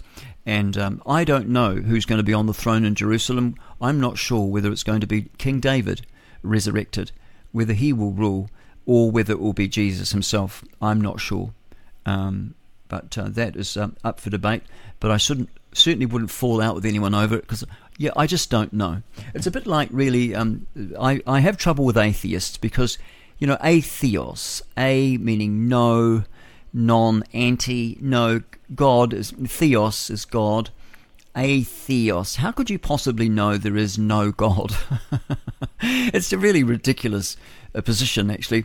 I've found, though, that most people that claim to be atheist aren't, in fact, atheists. They're actually agnostic. They just don't know. Uh, and I have a lot of... Well, I've, I've, I kind of quite like people like that. They're open. They're not sure.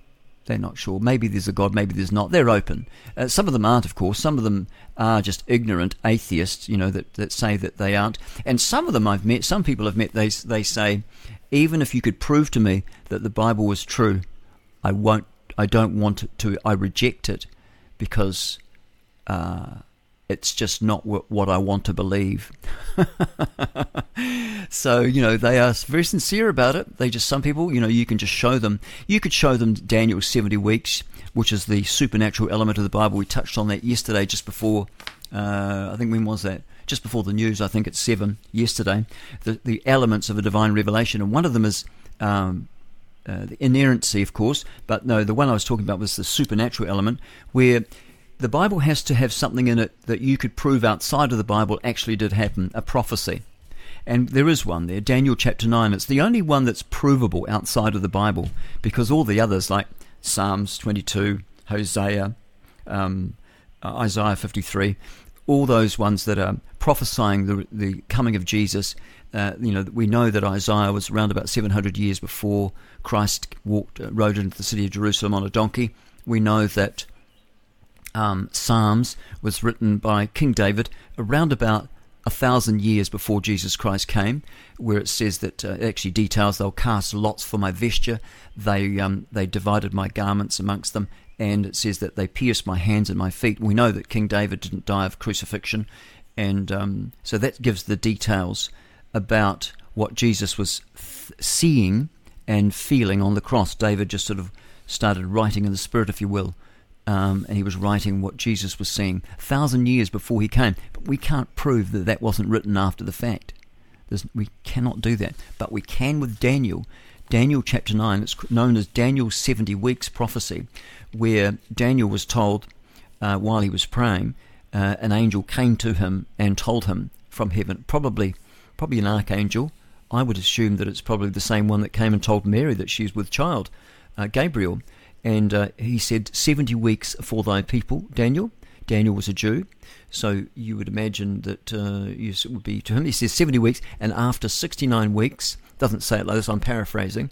Um, it says, after sixty-nine weeks, Messiah the Prince shall come, and he shall be cut off. And a man, God, I believe God ra- raised up a man called Sir Robert Anderson. In the late eighteen hundreds, he was the Assistant Commissioner of Scotland Yard. He was head of the C I D. And he was a Christian. He was actually an Irish Irishman. I think he was born in Dublin. And he became a Christian at nineteen. And he wrote many books, but one of them was uh, The Coming Prince by Sir Robert Anderson. And it's available freely online.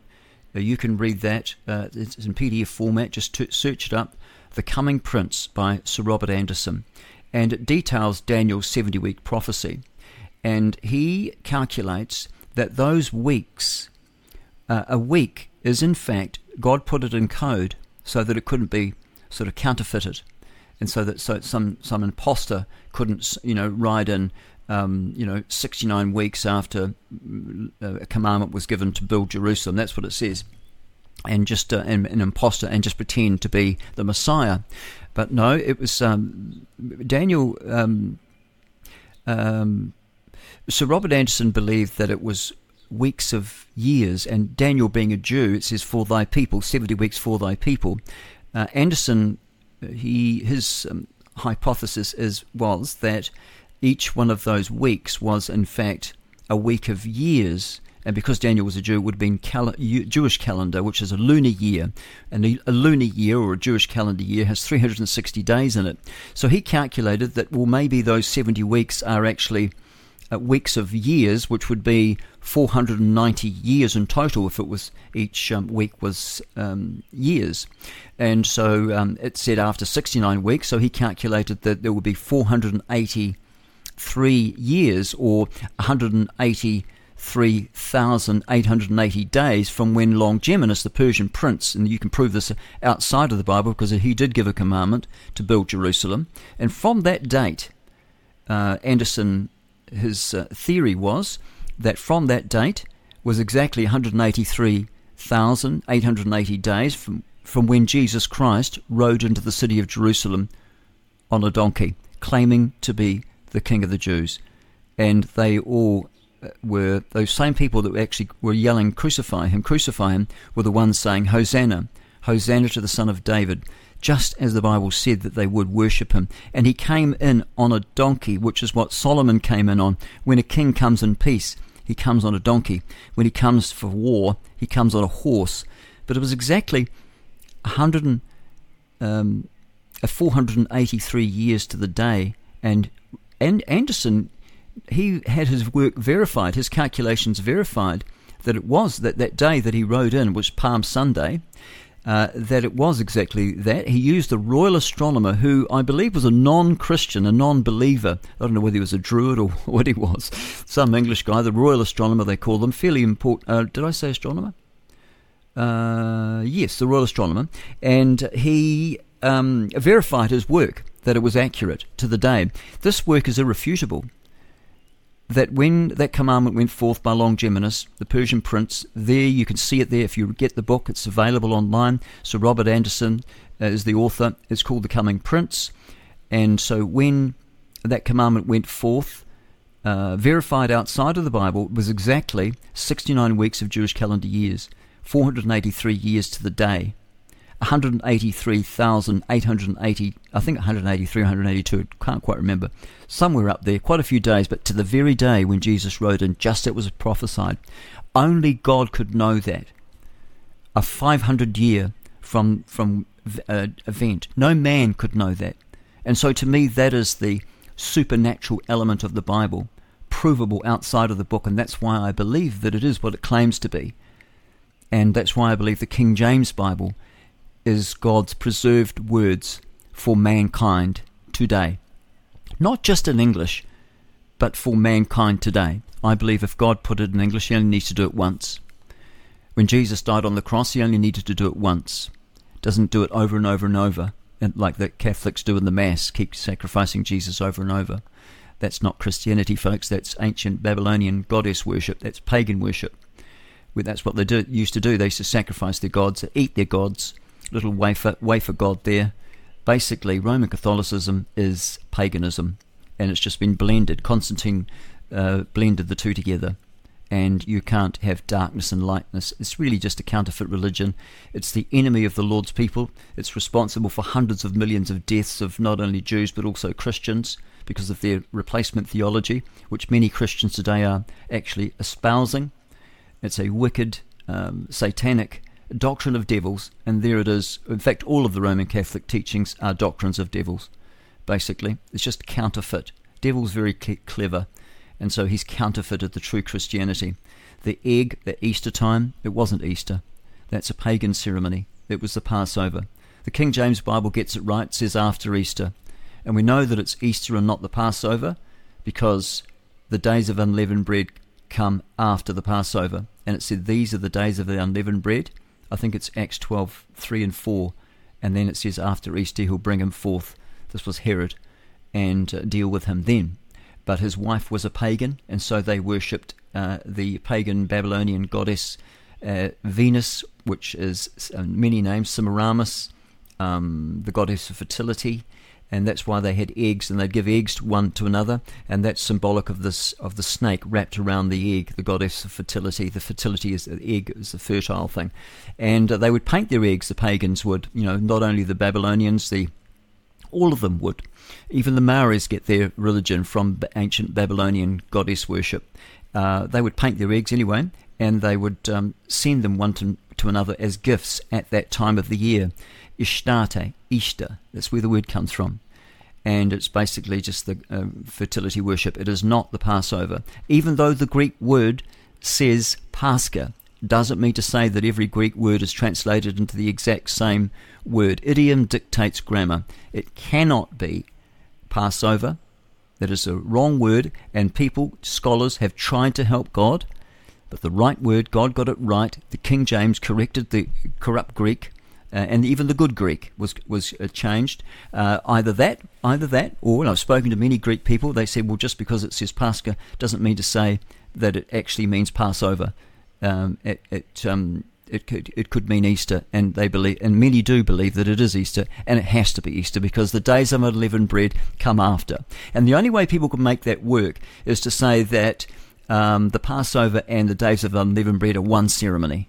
That's the only way they can make it work, but it's not. The Passover is separate, where they eat the Passover lamb, and this is the Jews, symbolic of Jesus, the final sacrifice. And uh, everyone that was safe inside in the home that had the blood of the lamb painted over the lintel and the doorposts, they were safe from the destroying angel. All those are safe inside. And it's a bit like that for us. That's a picture of Jesus. All those that put their trust in the blood of the lamb, in other words, Jesus Christ, is our offering once and for all. And when he died on that cross, when his blood was shed, he died for us. And that we put our trust in him. That's why he's called the captain of our salvation. That's why he's called the Saviour. He's saving us. We can't save ourselves, but he can save us. And he came to earth, lived the perfect life, then he offered himself as a ransom. They murdered him, but he, he allowed them to, so that he could save us. Isn't that incredible? The creator of heaven and earth came to earth in human form and laid down his life for you and for me. Don't say things you don't mean, and don't go along with things you don't agree with. I told my kids when they went to school, look, kids, follow the rules, but don't follow stupid rules. Who decides if they're stupid? Well, that's a hard question, because most of the time you should follow the rules. But now and then the rules get pathological, and and you have to stand up. He said, if you're going to stand up and break a rule, think about it, and you have to be willing to take the consequences. But there's consequences to not standing up to stupid rules too. And if you think that those consequences are lesser, then you suffer from the delusion that there's an easy path through life. Yes, that is true. Okay, I'm going to take us over. Before we go overseas again, I want to have a look at, at a story that was um, written in the Herald by Richard Preble. Richard Preble probably should be locked up anyway for selling our country out, selling all the uh, the important assets that New Zealand had. They privatised uh, state-owned assets, turned them into state-owned uh, corporations, and then they sold them off. And uh, that was really quite treasonous in actual fact. So, so he was actually working for the globalists, whether he knew it or not, I don't know. But he seems to have changed his tune quite a bit. Now, this is his opinion. He says that there are reasons to doubt the result of the twenty twenty-three election, the one we've just had, at fourteen to seven two, by the way. And I say this, this is Richard Preble, as having been a campaign organiser Uh, or candidate in fourteen general elections, and also having a United Nations international ele- uh, election observer. That's what he had been. Uh, countries ensure that the only only qualified electors vote by requiring voters to register before the election, uh, giving their name, address and occupation. The electoral roll is published to enable public scrutiny. My team would take the electoral roll door to door, and we would find discrepancies and occasional electoral fraud. We found eighteen people falsely enrolled at one address. It is the publishing of the roll that ensures the integrity of the election. In two thousand twenty, the Jacinda Ardern-led government enacted Election Day enrolment. Now, on Election Day, with no proof of I D or address, anyone can sign a declaration, enroll and vote. In my view, Labour pushed through a change, believing that the disorganised are Labour supporters. It turns out that they're Greens and the Maori Party voters. It is impossible to check the eligibility of electors whose names and addresses are secret until after they have voted. There are over a quarter of a million adults in New Zealand who are not eligible to vote. Visa holders, tourists, foreign students and overstayers among them. Only citizens and permanent residents may vote. And the and uh, only to the electorate where they live, despite having almost two weeks to vote. An extraordinarily extraordinary number of people go to the inconvenience of special voting in an electorate where they are not enrolled. The suspicion is that many have changed addresses, have not updated their enrolment, and are illegally voting in their old electorate. I know two electors who voted using their old address. Then there is electorate tourism. People who enrol and vote in an electorate where they do not live. A former Green Party leader admitted she once enrolled using a friend's address so she could vote in Auckland Central. Many people have more than one address. They do not have a choice. They must only enrol and vote where they mainly live. Having represented two university electorates, I know electorate tourism occurs. Election day enrolment has made electorate tourism uh, easy. Fear of electoral fraud is why electronic voting is not permitted, except for those voting from overseas. But if electronic voting is inherently unsafe, then there must be doubts over the electronic votes from overseas. It is likely national candidates in Nelson, Te Atitu and Mount Albert, who narrowly lost after special vote counts, uh, won more valid votes. It is likely that Penny Hanare and Calvin Davis really won Tamaki Makaurau. That's what they've said. I, it's not quotes, so I don't think he would have said that. Tamaki Makaurau and Titai Tokerau. That's uh, Auckland and Northern, isn't it? I don't know. I don't know. Can't be bothered. There is uh, no other country that lets people with no identification enrol and vote on election day. We are the only country where twenty point nine percent, almost twenty-one percent, of the total votes cast are special votes. No one knows how many of the six hundred three thousand two hundred fifty-seven special votes are fraudulent. The shift of a handful of votes could change the election result. The Green Party received one-third of their votes from specials, which boosted the number of Green M Ps. The special votes decreased National's M P count by two. Special votes enabled the Māori Party to win two electorates. It is possible that if only valid ballots were counted, National and ACT together won the election. The three recounts are not a check. Recounts are just a check that the ballots have been counted correctly and do not check whether those ballots are legitimate. The district court judge in Nelson, in the Nelson recount, recently, he said, I did not inspect the declarations of the six thousand two hundred forty-eight votes which were counted. The judge said it was impractical. Gosh. The judge said that the uh, that the careful way a few ballots were disallowed meant that, quote, there was no reason to believe that any of the counted special votes should have been disallowed, end quote. The one hundred forty-seven special votes disallowed in Nelson were disallowed for uh, form, which is uh, as much as uh, failing to sign the declaration. There was no check on whether the six thousand two hundred forty-eight people who special voted were entitled to vote. It is vital that at least one electorate petition is filed with the High Court. It has to be done. The High Court can examine the validity of the ballots, and consideration also needs to be given to the filing in a High Court petition to challenge the party vote. A party vote challenge would be a mammoth task, but what is at stake is not just the election, but all future elections. An electoral, electoral uh, petition will help determine whether the present special voting arrangements are worth the cost of having a caretaker government for a month or more. We need to know whether election day en- en- enrolment is empowering pa- uh, participation in democracy, or whether election day enrolment is destroying the integrity of our elections. And that's Richard Prebble. He is a former leader of the ACT Party, party and a former member of the Labour Party. And I think that is real food, food for thought. It's twenty-five... Oh, no, it's not. Gosh, it's seven minutes to seven. Oh, gosh, time flies, doesn't it? Here's Rowan Atkinson on Free Speech. It's my passionate belief that the second most precious thing in life is the right to express yourself freely. The most precious thing in life, I think, is food in your mouth. And the third most precious is a roof over your head.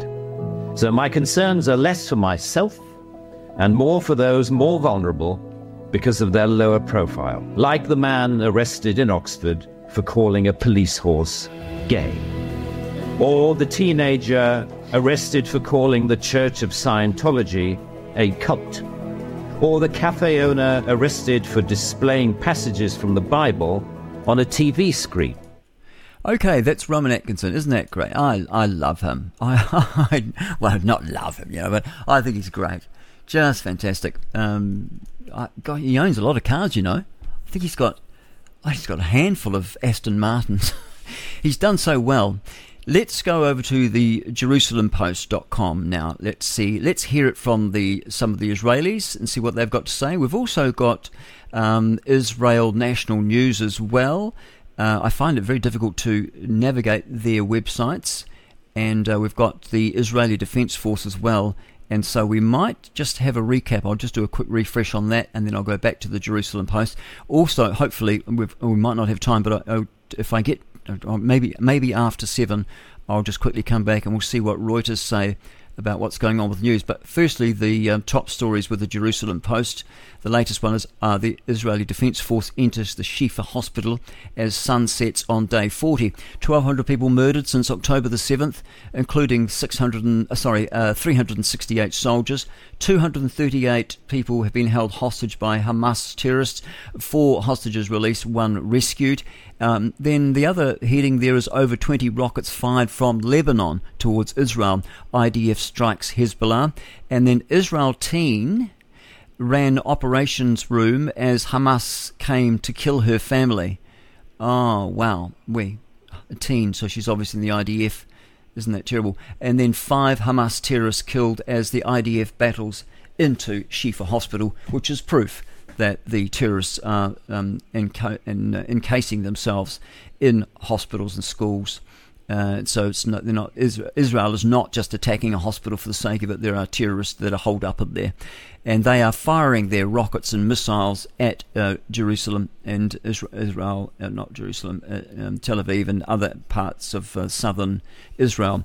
forty days of war in Gaza, the regional and global ramifications. There's an analysis there done by Seth uh, Frantzman, and then I D F unveils Hamas pit under the under headquarters, and then you've got Gaza resident criticises Hamas on Al Jazeera. Uh, reporter turns out, oh wow, let's have a quick look at that. They'll probably be lucky if you're still alive after you criticise Hamas. Um, so let's let's have a quick listen to that. I wonder if we can hear it. Uh, it might not be. It might be one of the computer voices. Let's have a look. See if they I can hear it. Watch. Gaza resident. No, that's no good. Okay, since the outbreak of the war, we've got all that, they, and I'm glad they keep putting that up. But anyway, so one of the networks has re- uh, received the most criticism from within Israel is the Qatar-based Al Jazeera network, which broadcast non-stop from Gaza Strip. In a short interview with the broadcast on Al Jazeera on Tuesday from the Al Quasar hospital in Gaza, a Gazan resident publicly criticised Hamas. Why are the members of the organisation hiding among the citizens, the man asked. Ooh, boy. Let's. Oh, here he is, here. Um, we might not be able to understand it, but let's have a listen. This is on it. Well,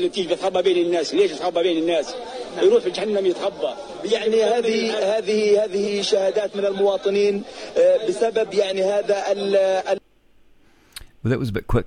But there, there he is. He's criticising Hamas, so I don't think he will have too...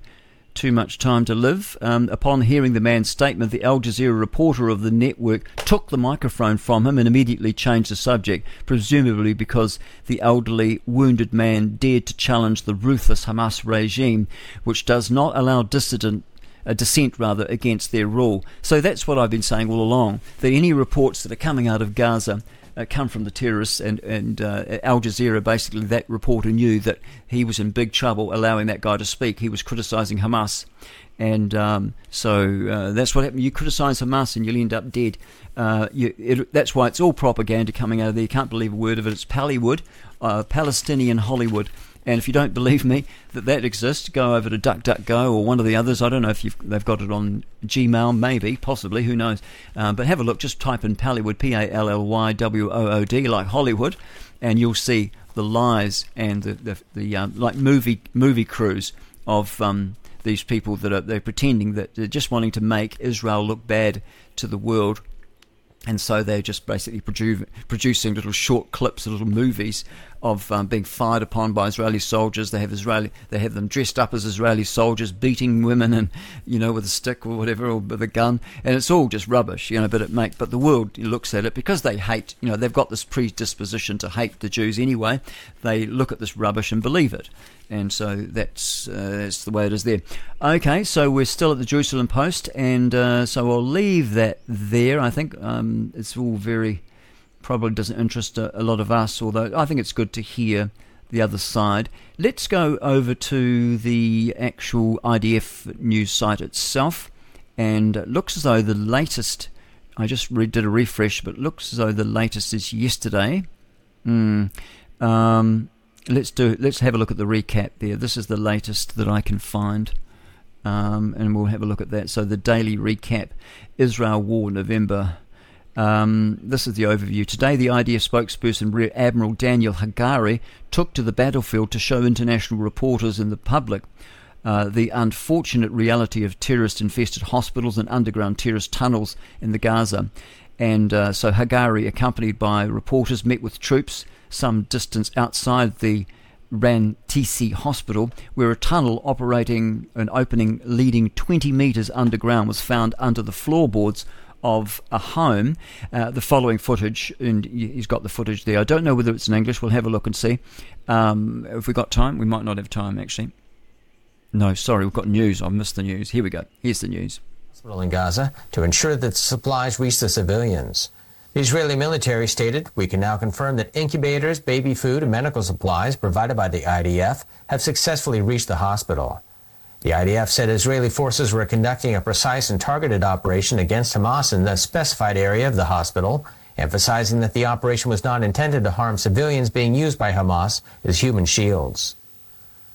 Slovakia's new government has told the Western NATO alliance it will no longer provide arms and munitions to Ukraine, according to a statement released by the Slovak Defense Ministry on November fourteenth. During a visit to Brussels one day earlier, Slovak Defense Minister Robert Kaliniak informed NATO Chief Jens Stoltenberg of Bratislava's decision to halt all supplies and military aid to Ukraine from Slovak stockpiles. It added, however, that Slovakia, a NATO member since two thousand four, would continue providing Kyiv with humanitarian, civilian, and non-lethal assistance. The Georgia district attorney who charged former President Donald Trump over his efforts to overturn the state's twenty twenty election said Tuesday she expects his trial will be underway through Election Day next year and can possibly stretch past the inauguration in twenty twenty-five. Fulton County District Attorney Fannie Willis made the comments at an event sponsored by the Washington Post. Her remarks came shortly after Willis asked a judge for an emergency protective order to prevent evidence in the case from being leaked, just a day after news outlets reported on prosecutor video interviews with four co-defendants who pleaded guilty in the case. Consider an election cycle or an election season does not go in the calculus. What goes in the calculus is this is the law, these are the facts, and if the facts show you violated the law, then charges are brought.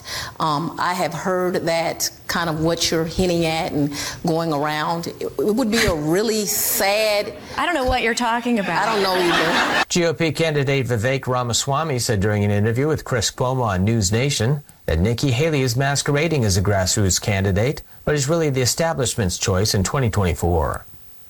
The grassroots of this country know they want a leader who isn't going to send us, our sons and daughters, to go die in foreign wars that racked up seven trillion dollars in debt. Dick Cheney two point oh yeah. has taken over the G O P. Problem is the Democratic establishment media is now rooting for war, too. I'm the only candidate speaking for a true America First agenda.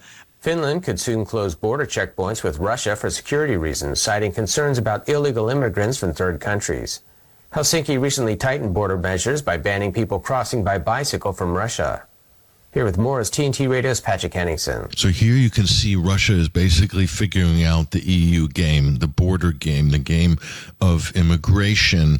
People are fleeing from places like Iraq, U S war zones, countries in collapse, Afghanistan, Uzbekistan. They're coming through the former Soviet republics. They're coming through Russia. And they're coming into Europe via the border with Finland. So now Finland is claiming this is a migrant crisis. We're not talking about a lot of people here. At the moment, we're talking about a few hundred in spurts, but apparently this is a crisis for Finland, an existential crisis, so much so they're announcing this E U country, Finland's announcing it's going to shut its border with Russia. And so they're going to be banning Russians on bicycles coming across the Russia-Finnish border. These are day trippers on bikes. This has been going on for a long time, remember? They had good relations before until the Ukraine conflict when NATO strong-armed Finland into membership. And now they're basically the adversary of Russia. Who knew? For T N T Radio, this is Patrick Henningsen. The thing that stri- struck me, you know, Piers, about seeing the seventh of October footage was that... Um, Uh, even the Nazis were actually ashamed of what they did. You know, S S battalions who spent their days shooting Jews in the back of the head and pushing them into tr- uh, into trenches had to get very, very drunk in the evening to uh, uh, forget what they had done. Uh, the Nazi high command famously had to sort of get around the problem of soldier morale because the soldiers knew this wasn't exactly what their lives were meant to look like either. I tell you one very big difference. If you look at the footage, the raw footage, and I really hope people don't on a wider scale have to view what I viewed the other day. Um, if they see it, they will see something that is at least as barbaric as what the Nazis did. But here's the difference. They did it with glee. They were deeply proud. That's right, five minutes past seven. Good morning. If you've just joined us, you've, you've, you've got the tail end of my program. But you can hear me on Monday, Lord willing. I might make it through the weekend. Who knows? Boast not thyself of tomorrow, for thou knowest not what a day may bring forth. You could be dead tomorrow. Who knows? So the old rabbi, he said, um, we should all repent before we die. And uh, the student said, but Rabbi, we don't know when we're going to die. He said, well, then repent today. So if you don't know Jesus Christ as your personal Saviour, you need to do it today before you kick the bucket, because you could be taken out, boy. Oh, there's so many people, so many stories that I've heard, people that I know myself, people that I've witnessed to, talked to about the Lord, and then they end up dying. And uh, and it's a pretty sad state of affairs, isn't it? Don't want to reject the um, the Creator of heaven and earth who came to earth in human form and laid down his life for us. Let's look at weather, shall we? Let's uh, let's do that. And first of all, we'll start off with the extremes. And Gisborne is the hottest place to be at the moment, almost sixteen degrees with fifteen point seven. O'Marama has warmed up a bit there. It's one point eight degrees. It was got down to zero. But the coldest, um, I think I said this earlier. I did. I've said it many times. Uh, in June, uh, it, it, the O'Marama temperature was the coldest. Minus nine point seven was the coldest. The windiest place right now, it's dropped off a lot, actually, down to thirty kilometres per hour in Castle Point. It got up to about fifty, sixty kilometres per hour, which is still not that windy. It's only about twenty-five knots or something, and uh, thirty kilometres per hour. What's that? Gosh, you can barely blow the skin off a rice pudding with that. The wettest place at the moment, it's not a lot of rain, but it's got zero point four millimetres of rain uh, falling in Timaru at the moment. That's um, Tim and Roo. Now, let's look at that short forecast, and then Uh, that'll be it for me until Monday, unfortunately. If you want to hear this program again, if you came in and you missed it, um, it's going to be repeated on any of the apps. It won't be on the videos, but it'll be on the apps from five o'clock today. And uh, yeah, and also on the podcast. By eight o'clock, it'll be out on all the podcasts except for iHeart.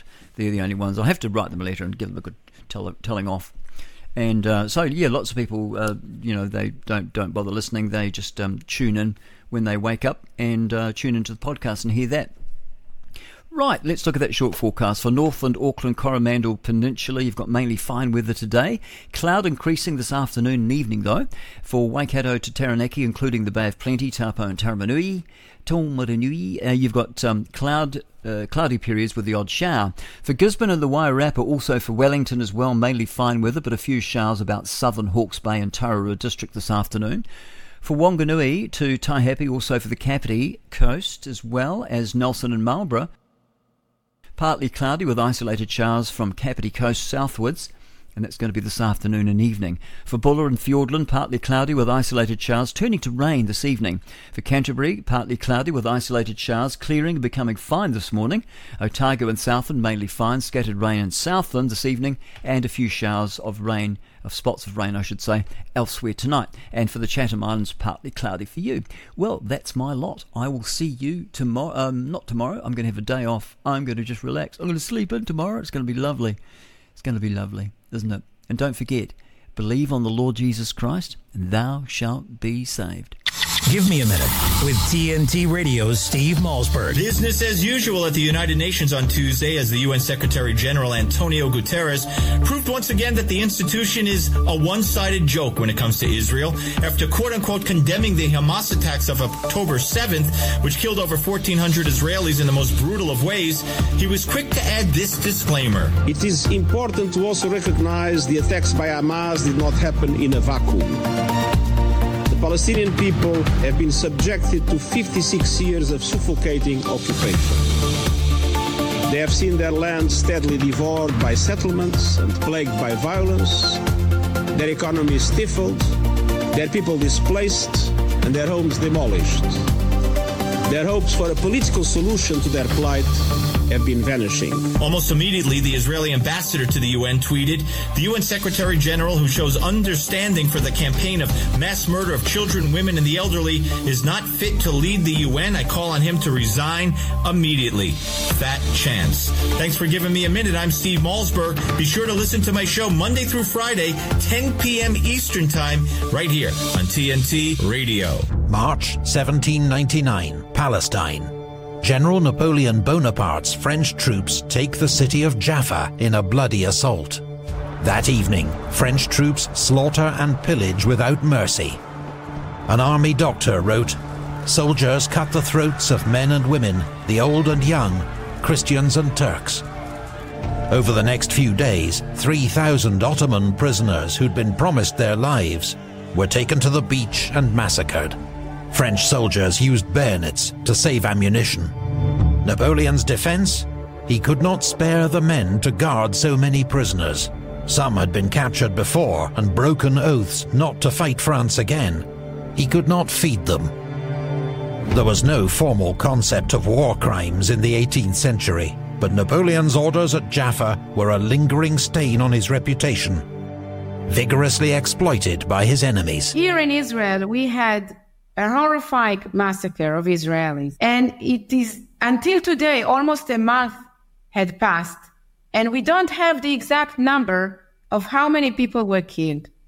Hamas is publishing numbers every day. How do they know how many people were killed in each and every attack? How do they know that these were all civilians? The numbers that are coming out of Gaza include the fifteen hundred terrorists that invaded into Israel and Uh, slaughtered our families. The numbers that are coming out of Gaza include the Hamas terrorists that are fighting against the I D F now. Nobody knows what's the numbers exactly, the distinction between civilians and terrorists, how they were killed. Nobody knows, and everybody just view Israel as responsible. And I think it's important to look at the details in this picture for all of us to be capable of defeating terror. I look white, dude. I look like I tell my mom to shut up. I could never do that. I could never do that. I have a Cuban mom that escaped communism, okay? The only reason I know that is because she told me every morning. So I don't know how you woke up in the morning, but for me, it's good morning, Marcelo. Have a great day, but just remember, I free you. She's a scary woman. In my house, you can't have a bad day. When your mom escapes communism, you can't have a bad day. You get home from school, you're like, Mom, I had a bad day at school. She's like, what happened? What happened that was so bad? Did somebody steal your freedom today? I don't understand. Uh, I... I... The expatriates from the communist countries, they're the best. The best people. Today's best country, The Wireless.